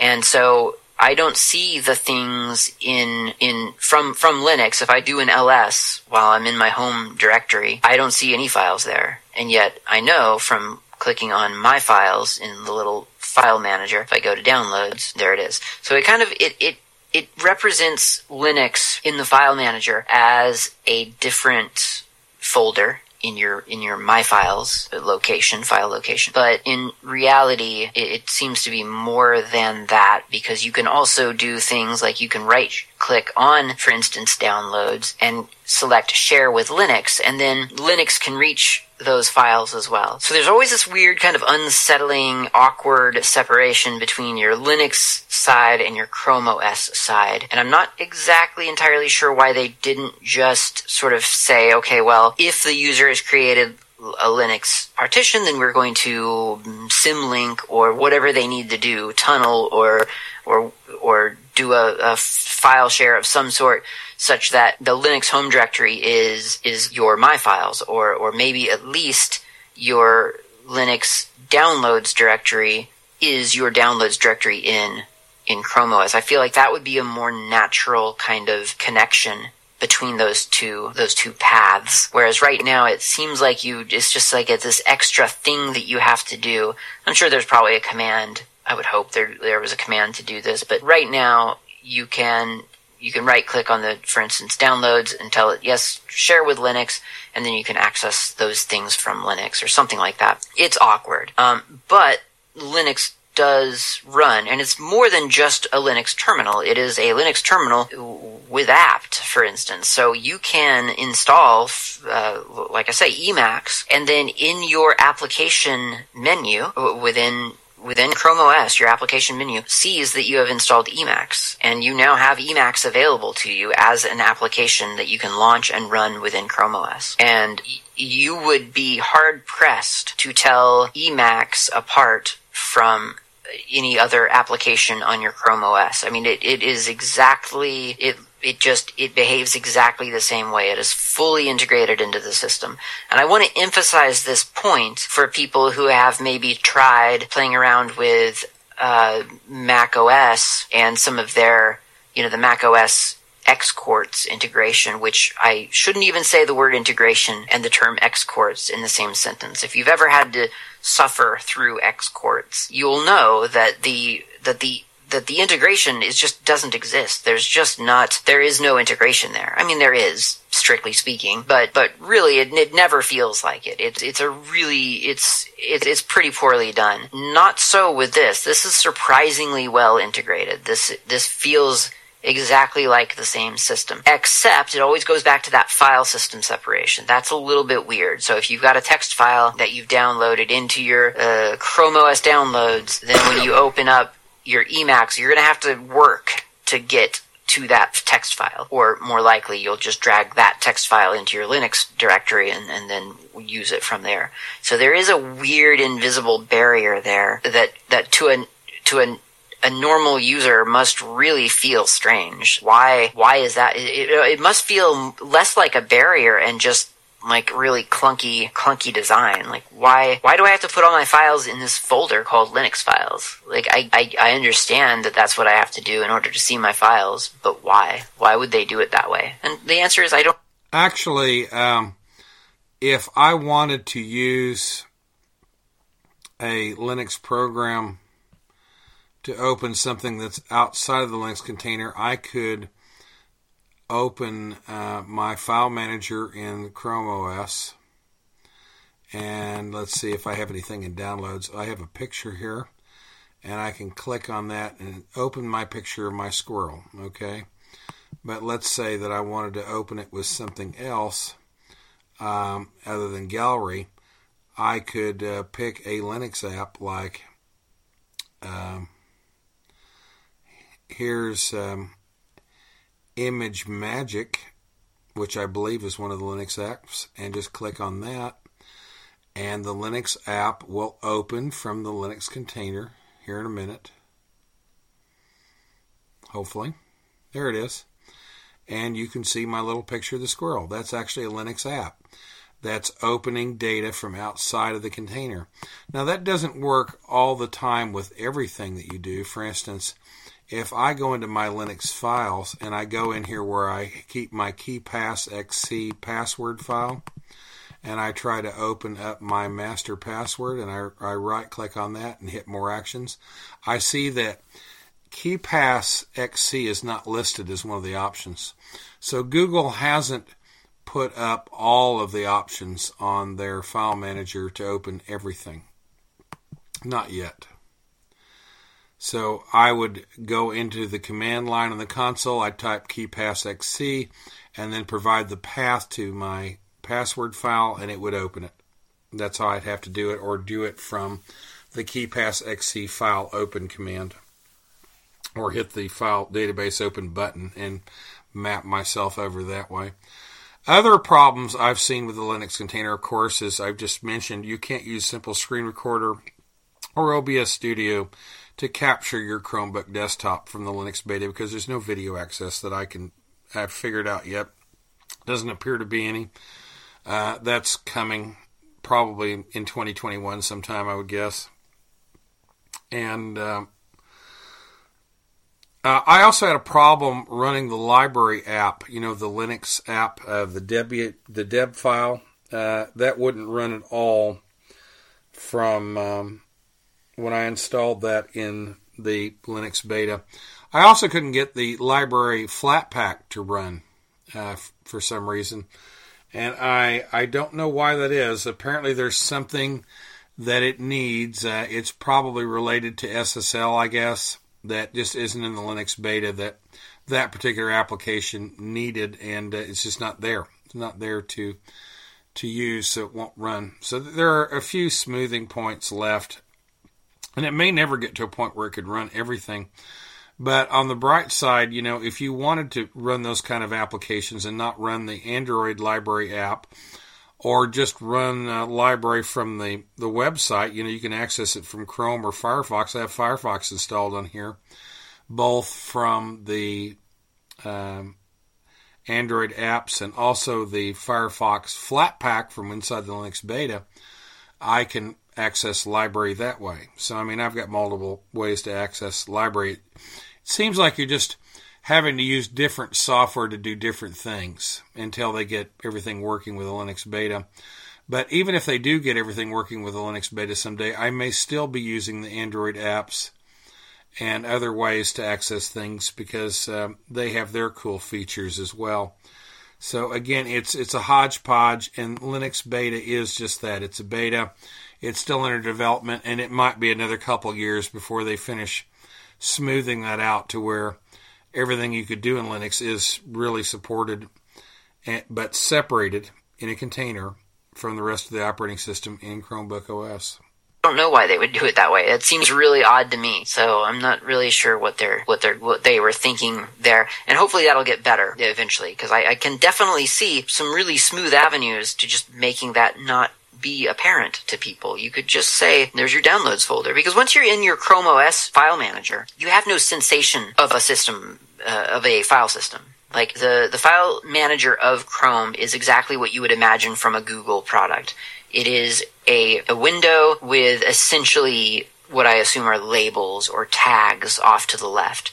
So if you want to find all of your image files, you would click on images. And whether they're in your downloads folder or in some other directory on your computer, they show up there.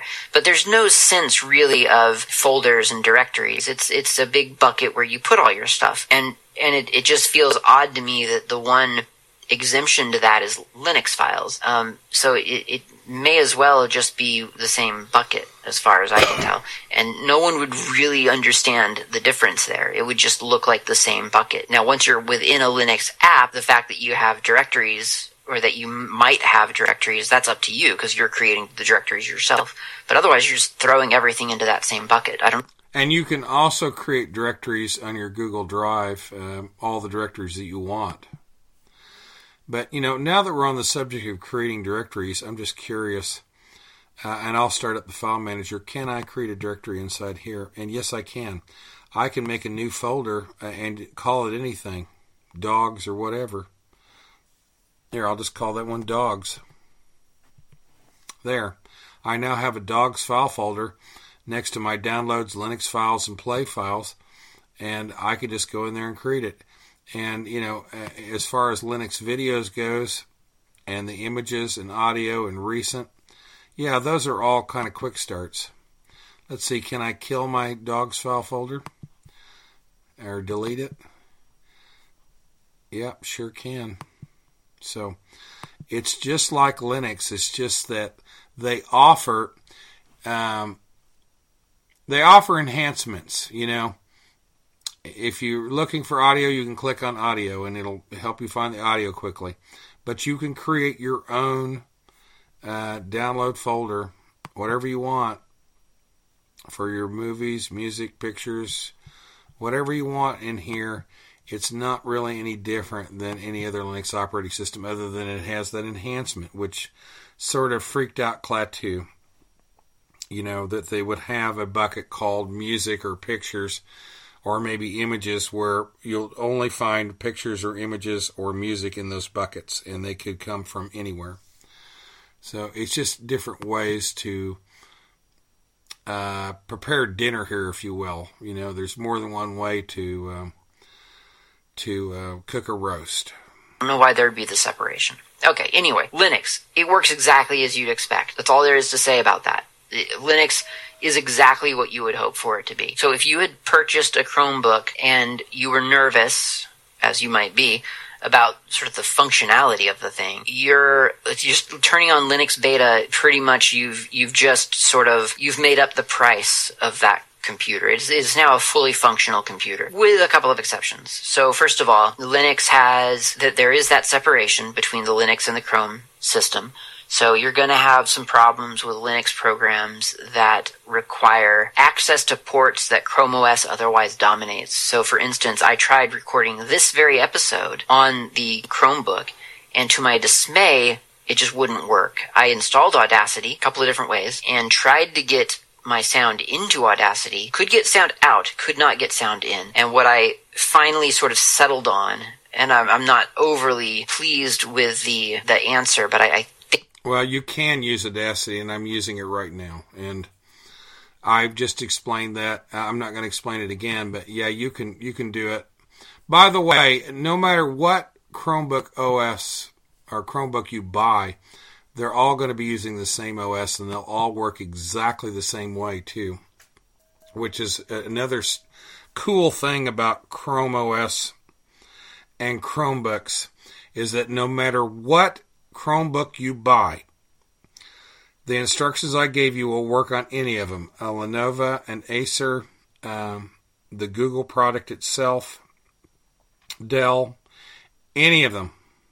You can run Audacity in the method I just described, and they will all be supported, whether you're trying to record from the built-in microphone or you're trying to record from earbuds or anything else.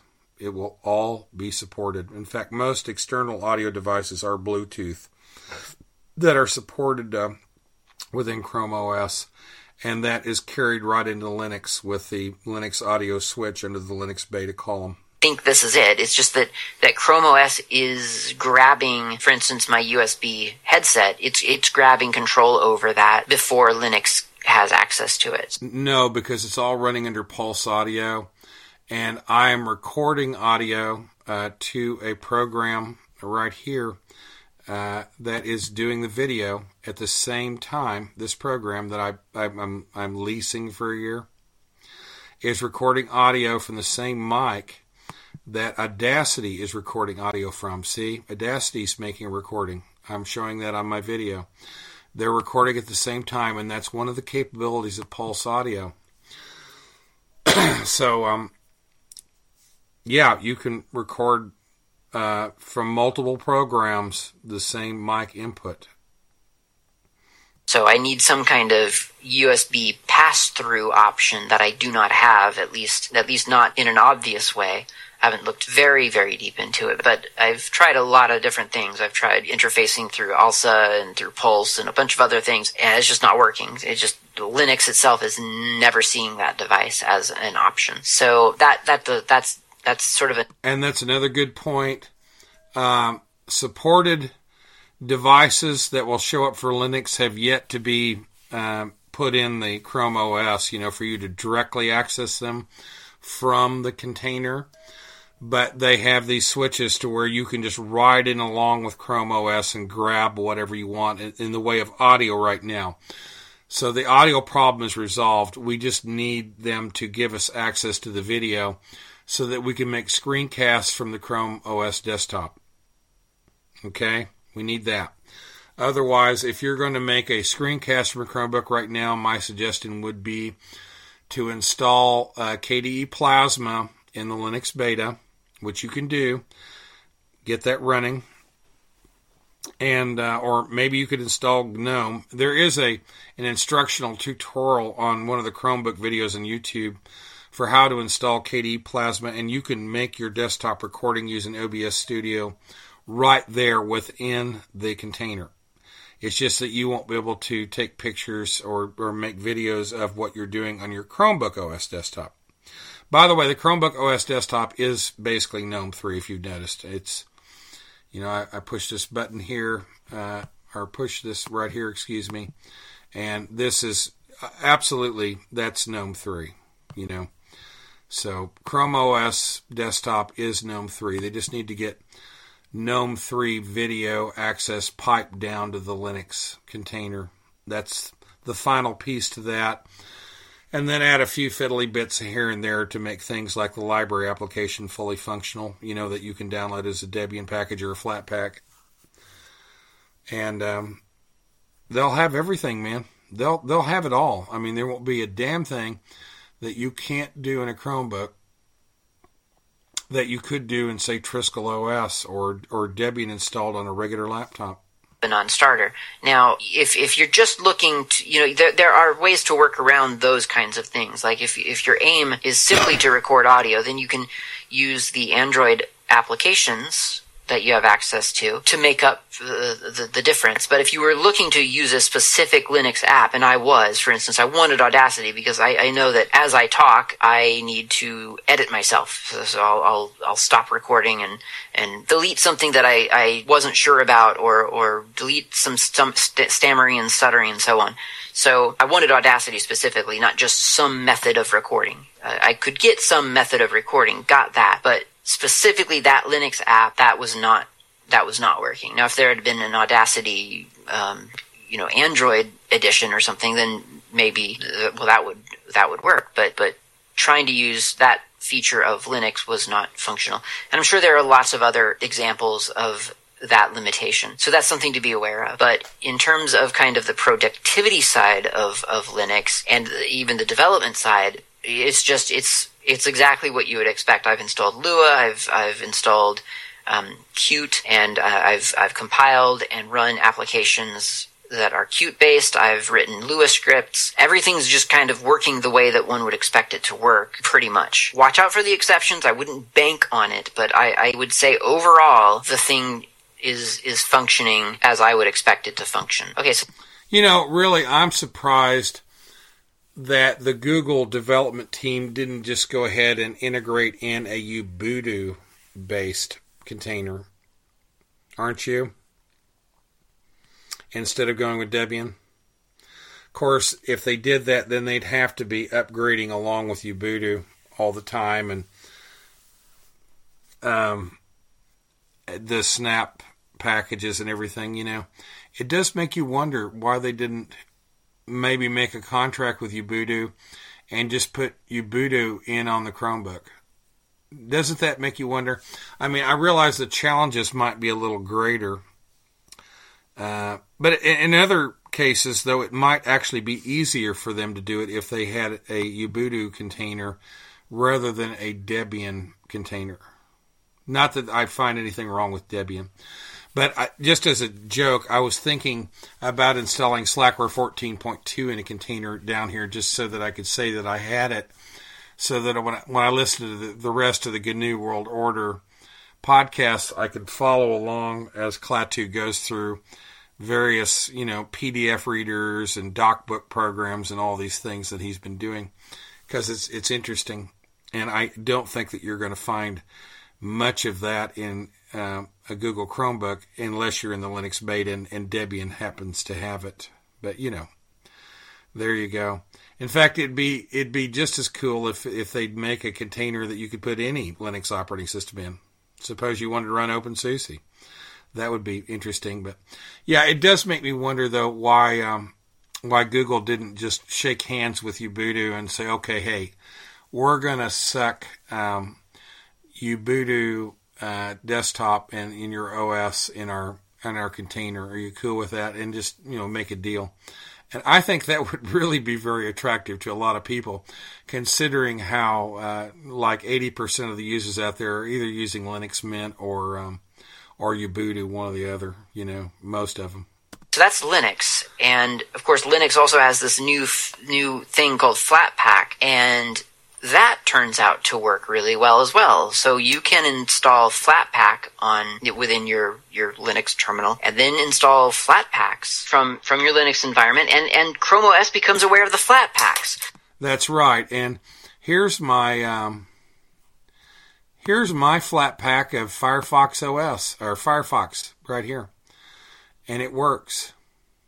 I just set it up here an hour or so ago.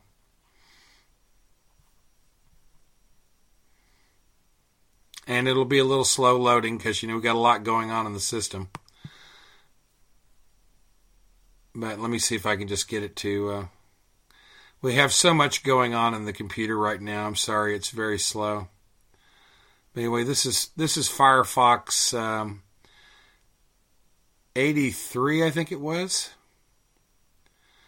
Here, Start Me is just fixing to come up. Hang on a second here, boys and girls. There we go.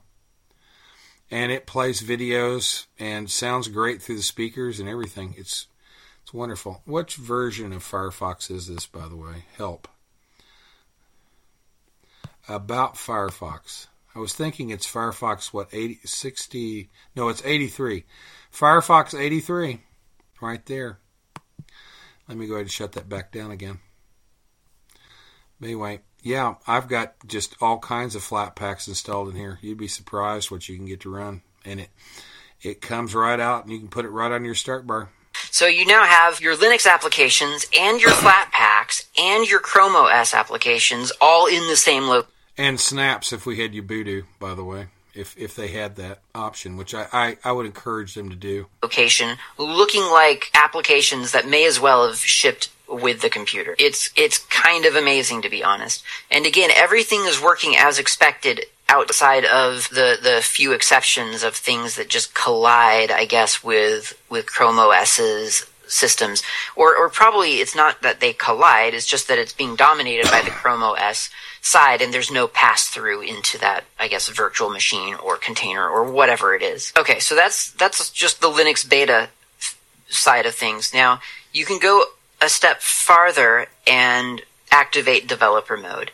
Developer mode is really easy to activate. It was trivial to turn on. The problem was that, well, there is no problem. The thing about it is that it erases your computer. It's sort of like it does some weird factory reset or something, and it activates the big fancy developer mode, which isn't really that fancy, but it activates the developer mode by erasing, resetting your device essentially. So you have to go through the whole setup experience again. So if you're going to do developer mode, just decide that early on, or make sure all your stuff is backed up. But of course, you wouldn't have to back anything up because you're living in the Google paradise. But assuming all of those things are fine, you turn on developer mode, you reboot, well, you wait for it to reset. You finally, after a long while, you reboot, and now your computer beeps really, really loudly at you twice every time you turn it on. And that apparently is not something that you can deactivate outside of opening the computer and probably desoldering the little motherboard speaker or something. And I'll verify that is what it did, because on the Acer, the Chromebook I bought from August of 2019, I did that. I went into developer mode, and it does everything that he says. And my assessment of developer mode was it was basically a mess. I didn't like it at all. And Klaatu's going to talk it up because he's looking more along the lines of freedom and security. And I'll get into more about that when he finishes here, because I have something to say about developer mode. I'm not that crazy about it, but you're welcome to do what you want. It's some very involved, convoluted process that I am not interested in attempting right now, probably ever. I'll just live with the beeps, but boy, would those beeps be annoying, I could see. Like if you were trying to get some late night computing done or something and someone was asleep in the same room, like that would keep you from turning your computer on. It's that loud, the loud beep that I'm talking about, the motherboard beep. So there is that, but once you have developer mode turned on, you're free to pretty much do whatever you want, and it's pretty amazing. So first of all, the most obvious benefit of developer mode is that you can now ignore Play Store, Google Play Store, and use F-Droid. So if you are used to F-Droid, I think it's f-droid.org or something like that. F-droid.org. If you've ever used F-Droid on an Android phone or tablet, then you'll be familiar with it. It's like a Google Play Store or a Linux software repository before Play Stores existed. And it has applications on it that are open source. Now, there are a couple of exceptions there that you have to look out for. So, some applications are, it's an open source client, but the service that it's sort of tapping into isn't open. But F-Droid is really good about identifying those for you. If you're about to install something that they say sometimes encourages open source or not, encourages closed proprietary technology or something like that, then it warns you. So you know very much what you're getting into pretty early on. And it's really nice. F-Droid.org. You should check it out for your device, your Android device. And then if you get a Chromebook or if you have one, turn developer mode on. And now you can install stuff from F-Droid. So that is huge. That's a whole other set of applications that you now have to add to your computing environment. And the F-Droid applications or the Android applications, whether you get them from F-Droid or Google Play, they work really, really well. There is yet another caveat, and that is the file system thing again. So Android applications, of course, imagine a certain structure of for its file system. And so you have to kind of get used to speaking now in three different senses of your file system. There's the Chrome OS, which is the really stupid simple one, which is like, yeah, dump it onto my computer. And then it just shows up in your file manager, big bucket model. Then there's the Linux version, which is, yeah, put it in my Linux drive here in /home/Klaatu, and then good luck finding that from somewhere else. Well, actually, it's not that hard because it's got Linux files right here. So it points you to your Linux home in your file manager. The trickier one, though, and of course, there's possibly the SD card. So the SD card shows up in your file manager if you have an external, a card reader, SD card slot, whatever. I put that in. Shows up in my file manager, and it also shows up as /mnt/chromeOS/ I think the name of the SD card in Linux. Android applications sort of throw all of that out And I think in the Android application mind, there is the storage, and then there's the, I think they call it the emulated storage. And you have to kind of figure out, well, what is that on my computer? And it can be tough to figure out sometimes. And they're pretty consistent. They really do insist that that's the truth. Like, this is the file system. And even if you know that's not the file system, that's not what my file system looks like, to that Android application, that is exactly what your file system looks like. And you get to save things in certain places, and then you get to go look for them later, because it's really hard to navigate file systems that don't actually exist after you've just saved it into a file system that something insists exists. So there's a little bit of an oddity there again. And I'm not sure what he's getting into there, but the base file system for Chromebook OS is Butter, the BTR file system, Butter file system. And you'll see that when you do a df-TH in your Linux environment, you'll see that it'll mention that it's running on a Butter file system as well. So I'm not quite sure what he's referring to there at all. I'd have to go to development mode to take a look at it, and I'm not going to do that.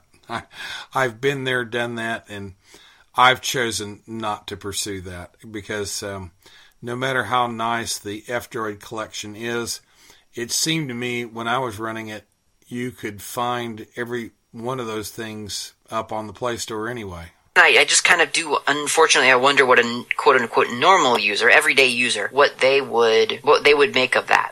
Like, it's got to be great that you can install these Android apps, but at least the stuff that is geared toward productivity, I just don't see, like, why, you know, when you do a voice recording on Simple Voice Recorder, why does it end up in a place called /emulatedStorage/SimpleVoiceRecorder/date.m4a or mp3 or whatever it records in, and not just in my files? Like, how do you get back there when you need it? So yeah, there's some oddity with these other systems that you can kind of keep layering onto Chrome OS, but by my reckoning, it's definitely worth it because Chrome OS is pretty bare bones. So these extra features, well, they're huge. I mean, they make the computer worth the money, really. So check that out. You can only get, again, F-Droid only in developer mode. That will not work outside of developer mode. You have to have a developer mode turned on because otherwise it insists upon seeing the Google Play certificate or signature,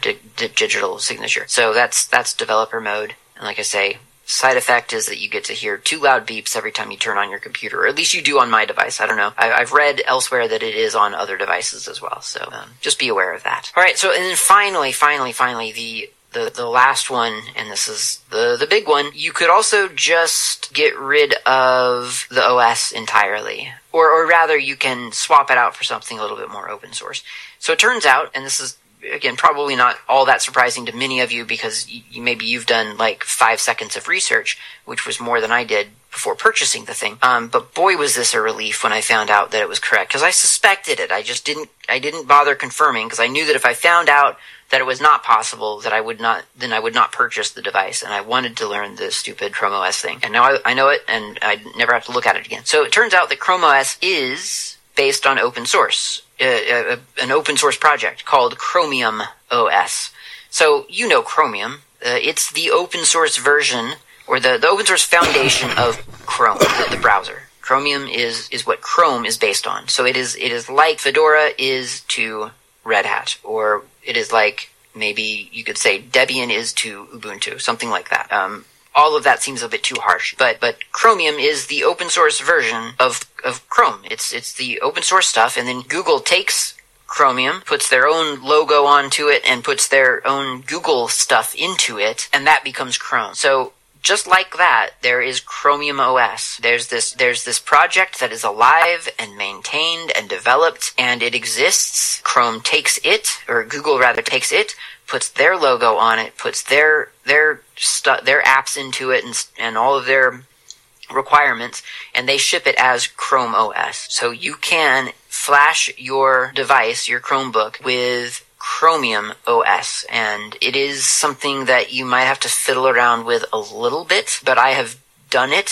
So you can go to chromium.googlesource.com, and there's documentation, Chromium OS docs, and they'll tell you also that if you use, and I think Chromium OS also supports Play Store apps, but if you end up using them, you might be in violation of Google's terms of service, just as a warning, and they might terminate your account, lock you out of Google. So if you're using Google as your main service, that might not be a good idea, just as a warning, you know.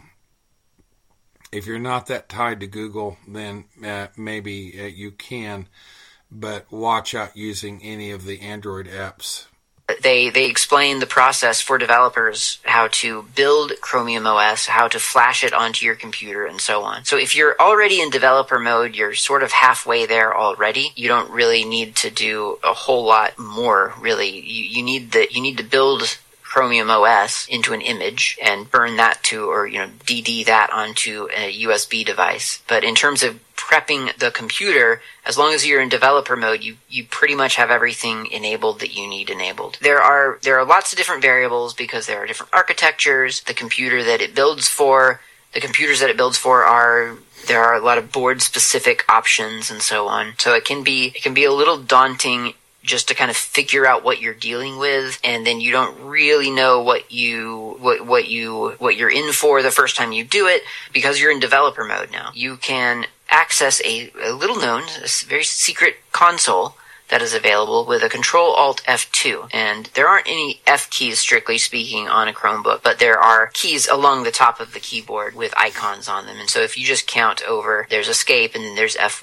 functionally, there's F1, 2, 3, 4, and so on. Control-Alt-F2 takes you to a console, just like on a Linux computer, and you can log in with the username Chronos, and this is not recognizing that I have a Dvorak keyboard, because when you switch over to this terminal, it doesn't recognize that. But you log in with this name Chronos, C-H-R-O-N-O-S, Chronos, and no password required. You just log in. You can set a password. There's a command for that, chromeos-setdev. PassWD. I have not done that yet because this has just been installed, the new Chromium OS. This is a fresh image. And if you set a password, it gets erased later on, you know, when you're reinstalling. So for now, just know that you can log in, no password, Chronos. And you set the device to be bootable over USB, which typically is not set to be active. And the way that you do that is, you find the command, it is cross system, C-R-O-S-S-Y-S-T-E-M, cross system. And what that does is, if you do it with sudo, at least, I don't know what happens if you don't do it with sudo, probably doesn't show you anything, but sudo cross system, and you might pipe it to less or something. You do that, and it shows you all of the active. It's really sort of like sysctl. In fact, I wonder if is that even, do they have sysctl? No, they don't. Okay, that's probably why. So yeah, it's very, very much like sysctl on another system, and so it has all of these environment variables. And one of the important variable, the significant one that we're looking at right now is one called dev_boot_USB, and it is set by default to 0.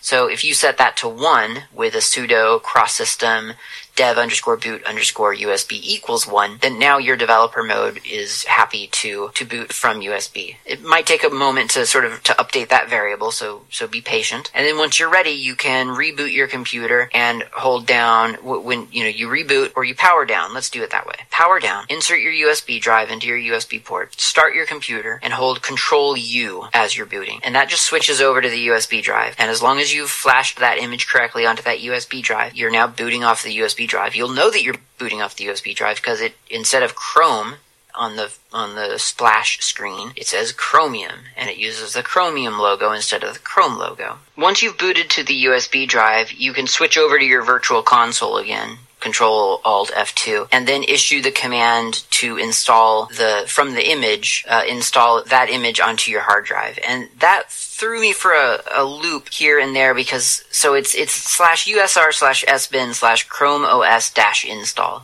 is the command. That's pretty straightforward, but it threw me off because it was asking for a destination. And I hadn't thought about that because all the documentation on Chromium OS had just sort of indicated that it would know that the only part of that command was user sbin Chrome OS-install. So it took me a moment to kind of figure out what that destination ought to be. And it ended up being a /dev/mmc blk0, which was the internal SD card of the Chromebook that I have. Now, whether this is true for all Chromebooks, I have no idea, but it kind of harkens back to the triple EPC yet again, where it was literally an internal SD card. And I think it was like literally an internal SD card, because I think I added another one. I think I got one that you could add another SD card to or something like that.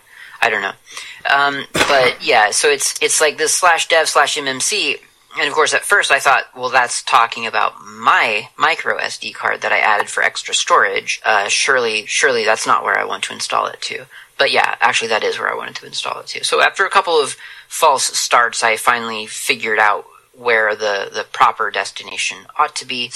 Set the --dst for destination to /dev/mmc blk0 and let it install. Now, to be fair, before I did that, I didn't understand what I was doing, and so I logged into the USB, the live system, which is kind of weird. It'll let you do that. It'll let you set up your sort of your system, which I think once you install it just goes away anyway, because then once I rebooted, I had to go through that step. A third time, right? Once for Chrome OS, once for the live USB, and then once for the actual rebooted correct image. So that was a little bit weird, but fine. I mean, it's not a problem. Just know that once you boot off of the USB, you are able to switch over to a virtual console and get the thing installed. There is no graphical installer. You're not going to log in and then find installed a hard drive icon somewhere. That's not how this works. You're just going to go to your virtual console, do your /user/sbin/chromeos -install -dst and set your destination, wait for it to finish, and once it's finished you can reboot. And rebooting was fun too. I couldn't find the reboot command to save my life. There's no telnet in this console. I think there was no reboot command. I ended up just doing a /sbin/power off, I think is what it was. Let me look really quick. Sbin power off. Yeah, that's what it was. So anyway, you can do that. And then you start your computer back up again and remove your USB drive, start your computer, and then you're booting into Chromium OS. You still have to suffer through those two loud motherboard beeps, but you're booting into Chromium OS, and now you're living in developer mode. All you know is developer mode. And wow, what a great experience that is, because now you're not using any of the Google proprietary stuff. You're coasting off of a open source operating system on a relatively affordable computer with some really powerful tools at your disposal. Is it worth doing this over just getting a laptop and putting Linux onto it? No, it's not. It really isn't. There's no added benefit here that I can tell to just having a Linux computer.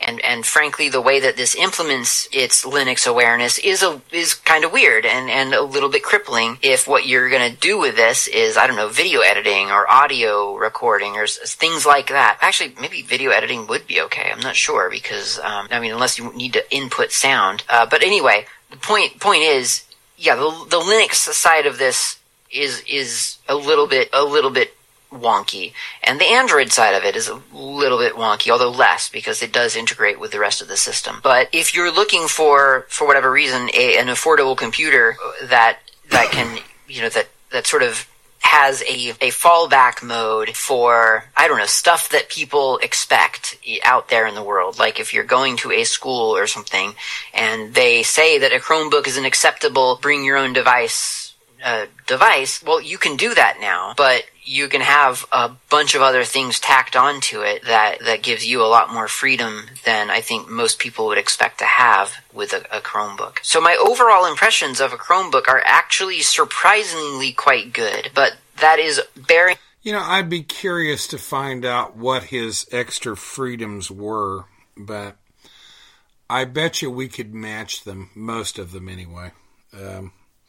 But I tried the same thing on the Acer a year ago in September, the month after I bought it. I started listening to Mintcast And actually, I think I bought this thing 2 years ago, come to think about it, because it was the other fellow was doing Mintcast at the time, and they were talking about converting a Chromebook over to run Linux Mint. And I had performed that procedure, and everything was running fine. But then I got to missing all of the Google features, you know, from Chrome OS that I enjoyed. And at that time, you know, a couple years ago, Chromebook OS really was lacking enough stuff that you'd want to install Linux Mint or something else. You know, you just felt raped. You know, you got a bunch of new toys and features to play with, but you missed some of the stuff you used day to day on your normal Linux laptop that I felt I needed. And so I was torn between the two environments and ended up just putting the Chrome OS back on the Chromebook and leaving it that way. And I'm glad I did, because actually, I think it has been 2 years. It was probably August of 2018 when I bought that Acer, because it's only got 4 more years left on its contract, according to Google. You can look that up on how many more years your Chromebook will be supported. And mine, that Acer expires in 2024, I believe, whereas this Pixelbook expires in 2026. So I can keep this and keep using it till 2026. So when my Chromebook finally expires, the question is, will I put Chromium OS on there or something else? Or will I just get rid of this and buy modern hardware 6 years from now and continue running Chrome OS? And I think the answer to that is I'd probably just buy another laptop, because when you run Chrome OS, things like your Linux container, they're all encrypted. So if your laptop is ever seized by somebody in an airport or stolen or whatnot, they can't decrypt it without the password. And I don't know that Chromium OS does that for you out of the box. I don't know anything about it. I know that you're probably not going to get access to certain Google features. But if you don't care about that, that would be okay. I think the security would be lagging on it compared to what Google does with Chrome OS on a normal Chromebook. I would kind of worry about that.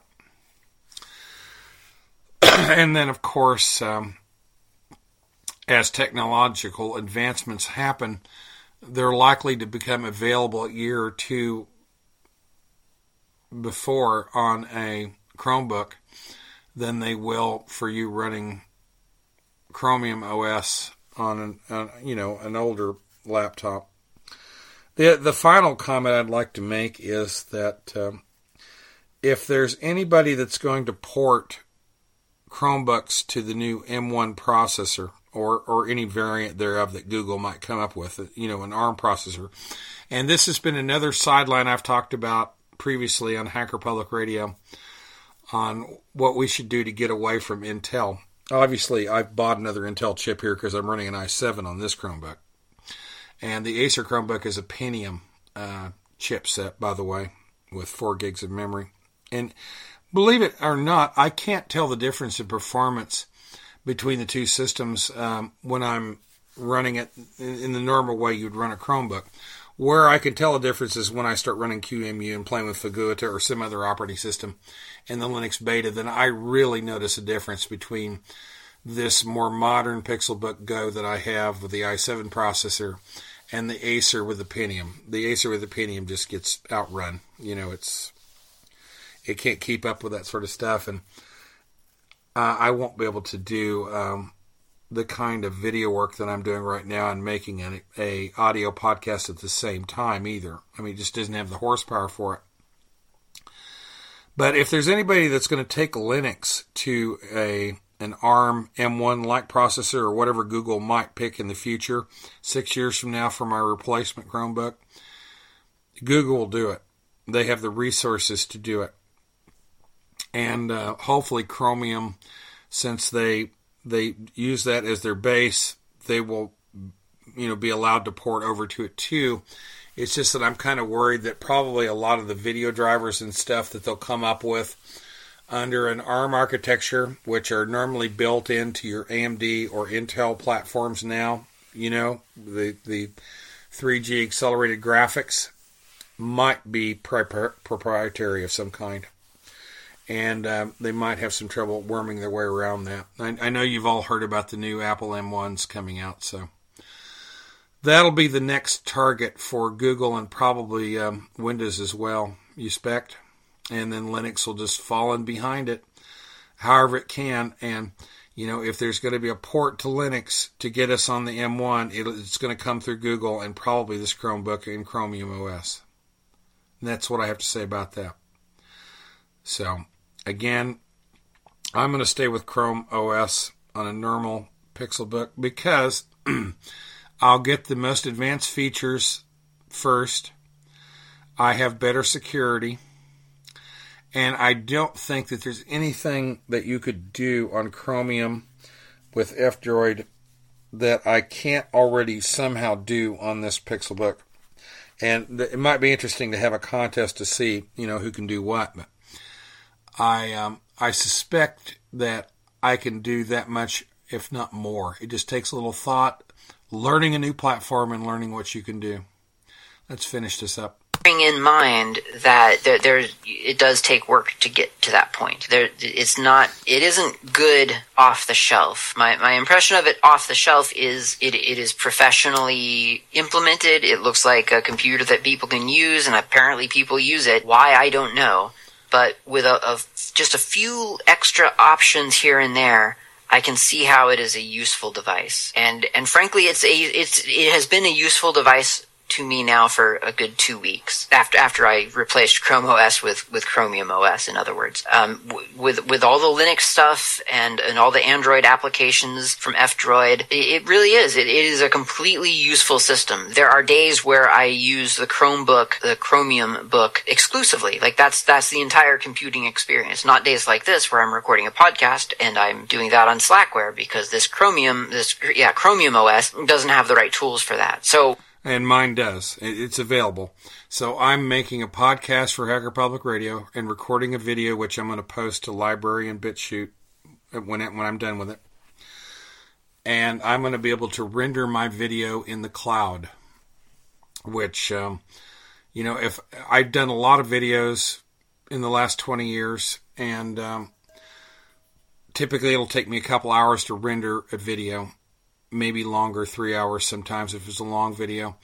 I'll tell you, the cloud resources that they have with the Google Chromebook, I can render a 2-hour video in like 10 minutes.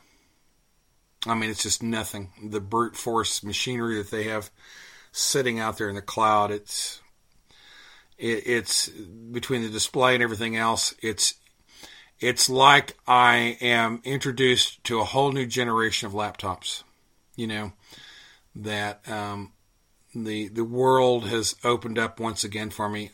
And I take this thing even shopping with me. I go grocery shopping, and I'll put my phone in my pocket and turn the Wi-Fi on, and I'll use my Chromebook to help me shop and look at prices while I buy groceries. I literally am. I'm walking down the aisle with a cart and a Chromebook in the child seat, asking Google about things. It's amazing. In fact, if they could just make this Chromebook do a cell call, I'd probably get rid of my Android phone because my Android phone compared to my Google Chromebook sucks. Have the GPS built into it and everything to where I could make phone calls through, say, a Bluetooth headset. I wouldn't even have a damn Android phone. Wouldn't even use it at all.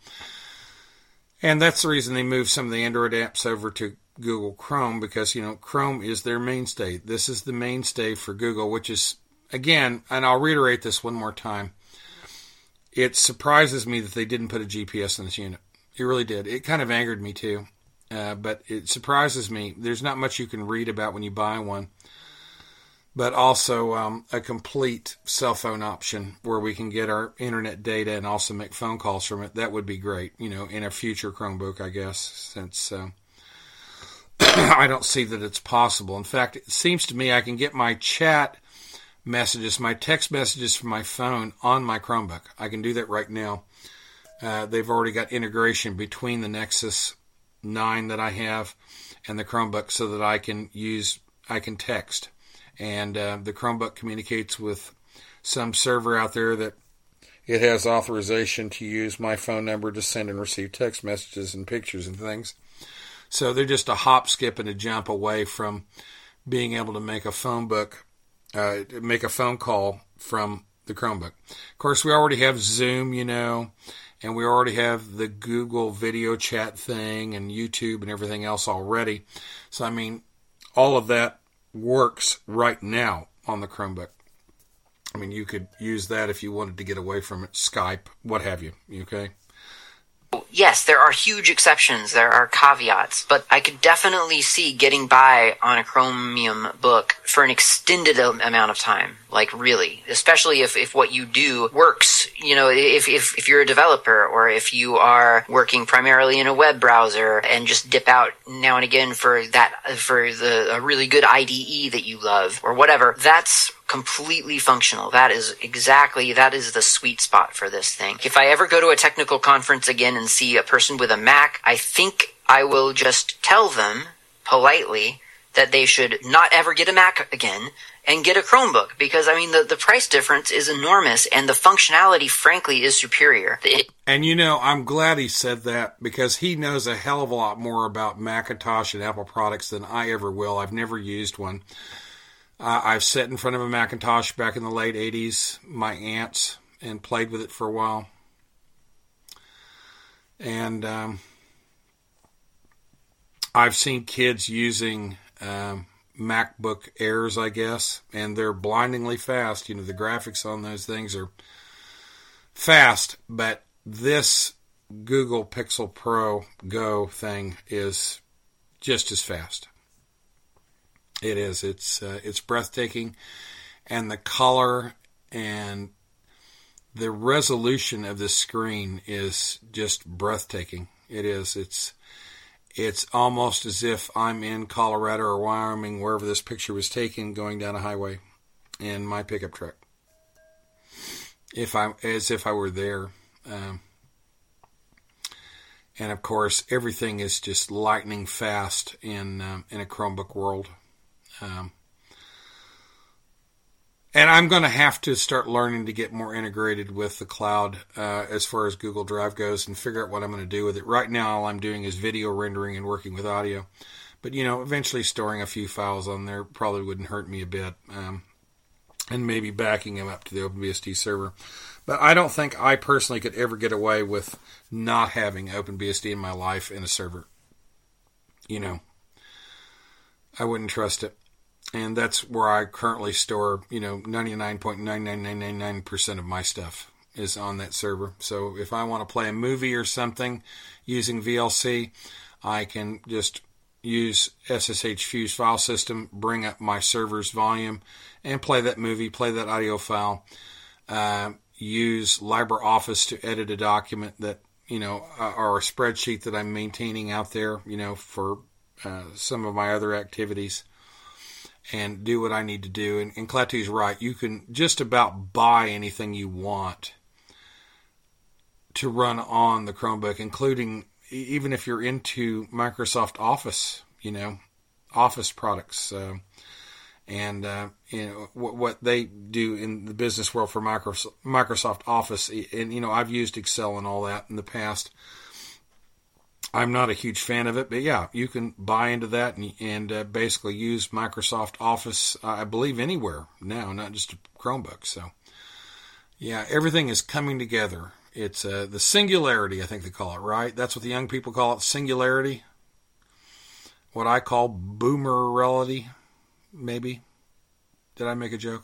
integration with Linux is not perfect, but it sure is a lot better than the integration between Xcorts and macOS or Cocoa, whatever. This is something. This is a thing that you could get. It's also a thing that you don't have to get. I mean, it is by no means a requirement, and there's, like I say, the added value to Linux here is minimal. And really, once again, what this is a demonstration of is how a crippled system can be opened up with open source. Luckily, at least with the right Chromebook, and I obviously this is based on exactly one, but with the right Chromebook, with the right options turned on, you can replace the entire thing and have an open source computer with a really interesting model of operation that can carry you through days and days and days of computing. And the battery life, frankly, is really amazing on this thing, at least so far. I know that will fade over time, but yeah, it is pretty nice. It takes a while to get there, but you can get there. It's kind of fun getting there. Hacking around proprietary systems is deceptively sort of satisfying. You feel like... Certainly, I mean... The battery life on this Google Pixelbook Go, is so good that I can charge it up overnight, and I can walk around with this thing folded up all day long and still have battery to go well into the evening when I get home. I mean, it's the only laptop I've ever had that's this battery efficient and powerful. It's so amazing. And of course, my phone will run the Wi-Fi on a charge for a full day. I can just put it in my pocket or shirt pocket or pants pocket and carry it right along with it, and I've got internet access and everything I need anywhere I go, anywhere. Like you've done a really amazing thing when you finally loaded all your open source applications on a proprietary system. But it's even better to just get rid of the proprietary system entirely. And with Chromium OS, that's exactly what you can do. That's it. I think that's everything I have to say about Chromebooks, probably. Maybe in the future I'll try to record an episode on this thing to see if it works, but I'm not going to promise it because I do edit a lot as I go. And without Audacity, that's a tough call. Don't go rush out and get one thinking that I'm advertising that Chromebooks are amazing. I'm advertising that Chromium OS is a really important project, something that can replace a crippled proprietary product and make it really, really useful. But to Chrome OS's credit, the integration of Android and Linux applications is a big deal. I'm glad that they've done that. I think that I hope they go farther with it, and I hope that they really embrace this open source foundation that they're basing their stuff on, because that's the part that makes this fun. That's what makes this cool and useful. And I hope that they recognize that. Because honestly, if there's a person in your life who is sort of stuck with a Chromebook, these are the tools and tricks that can transform them from a passive computer consumer to a productive and active and an invested open source computer user. Thanks for listening. I'll talk to you next time. Well, I'm going to go ahead and cut it off there. And, there is a difference in the mentality between squirrels that live in a magical forest and aliens like Klaatu that do intergalactic travel and stuff, in that they prefer open source projects over ones that are closed or entrapped, and B, they prefer to write their data on thumb drives and stuff like that instead of really use the cloud. Even though he did mention that, Nextcloud would be an option for him. It's probably hard to get internet access while you're cruising across the galaxy. But I think that's the difference between squirrels and aliens, is that we're more cloud-oriented. It's just that we're a little more selective on what kind of cloud I'm going to use and for what. And obviously, more cloud options are better, I suppose. But I'd have to agree totally with this young man's comment about how much better this is over a MacBook, even though I've not owned a MacBook Air or even touched one. I know pound for pound it's lighter. It's got a better screen display. It's faster. And it certainly has a lot more cloud options, I think, than you would find. A lot more capabilities than you would find... in the MacBook. Maybe I'm wrong. Maybe someone will chew me out over that as far as capabilities goes. But I would certainly pick the Chromebook over a Windows system any day.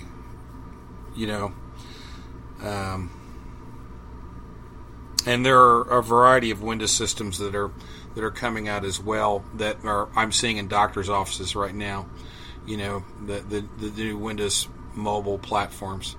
All right, let's conclude this video with a final message from Google. Okay, Google. Fart. You can blame me if you want. I don't mind.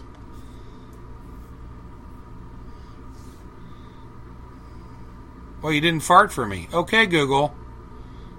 Fart. It was me. I farted.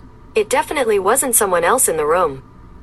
Oh, you won't do it for me. All right. Well, we'll conclude the podcast then, because Google's not cooperating. Maybe Klaatu is right. Maybe we should, if we all ran that other operating system, Chromium, then we could get our farts more reliably and start our podcasts from OK Google. For Christ's sakes, where's the button to turn this off? And to the Hacker Public Radio community, thanks for listening. And yes, you can record a Hacker Public Radio broadcast on a Chromebook.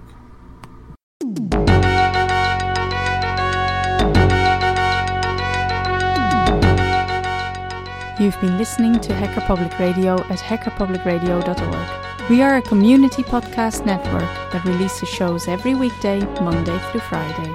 Today's show, like all our shows, was contributed by an HPR listener like yourself. If you ever thought of recording a podcast, then click on our contribute link to find out how easy it really is.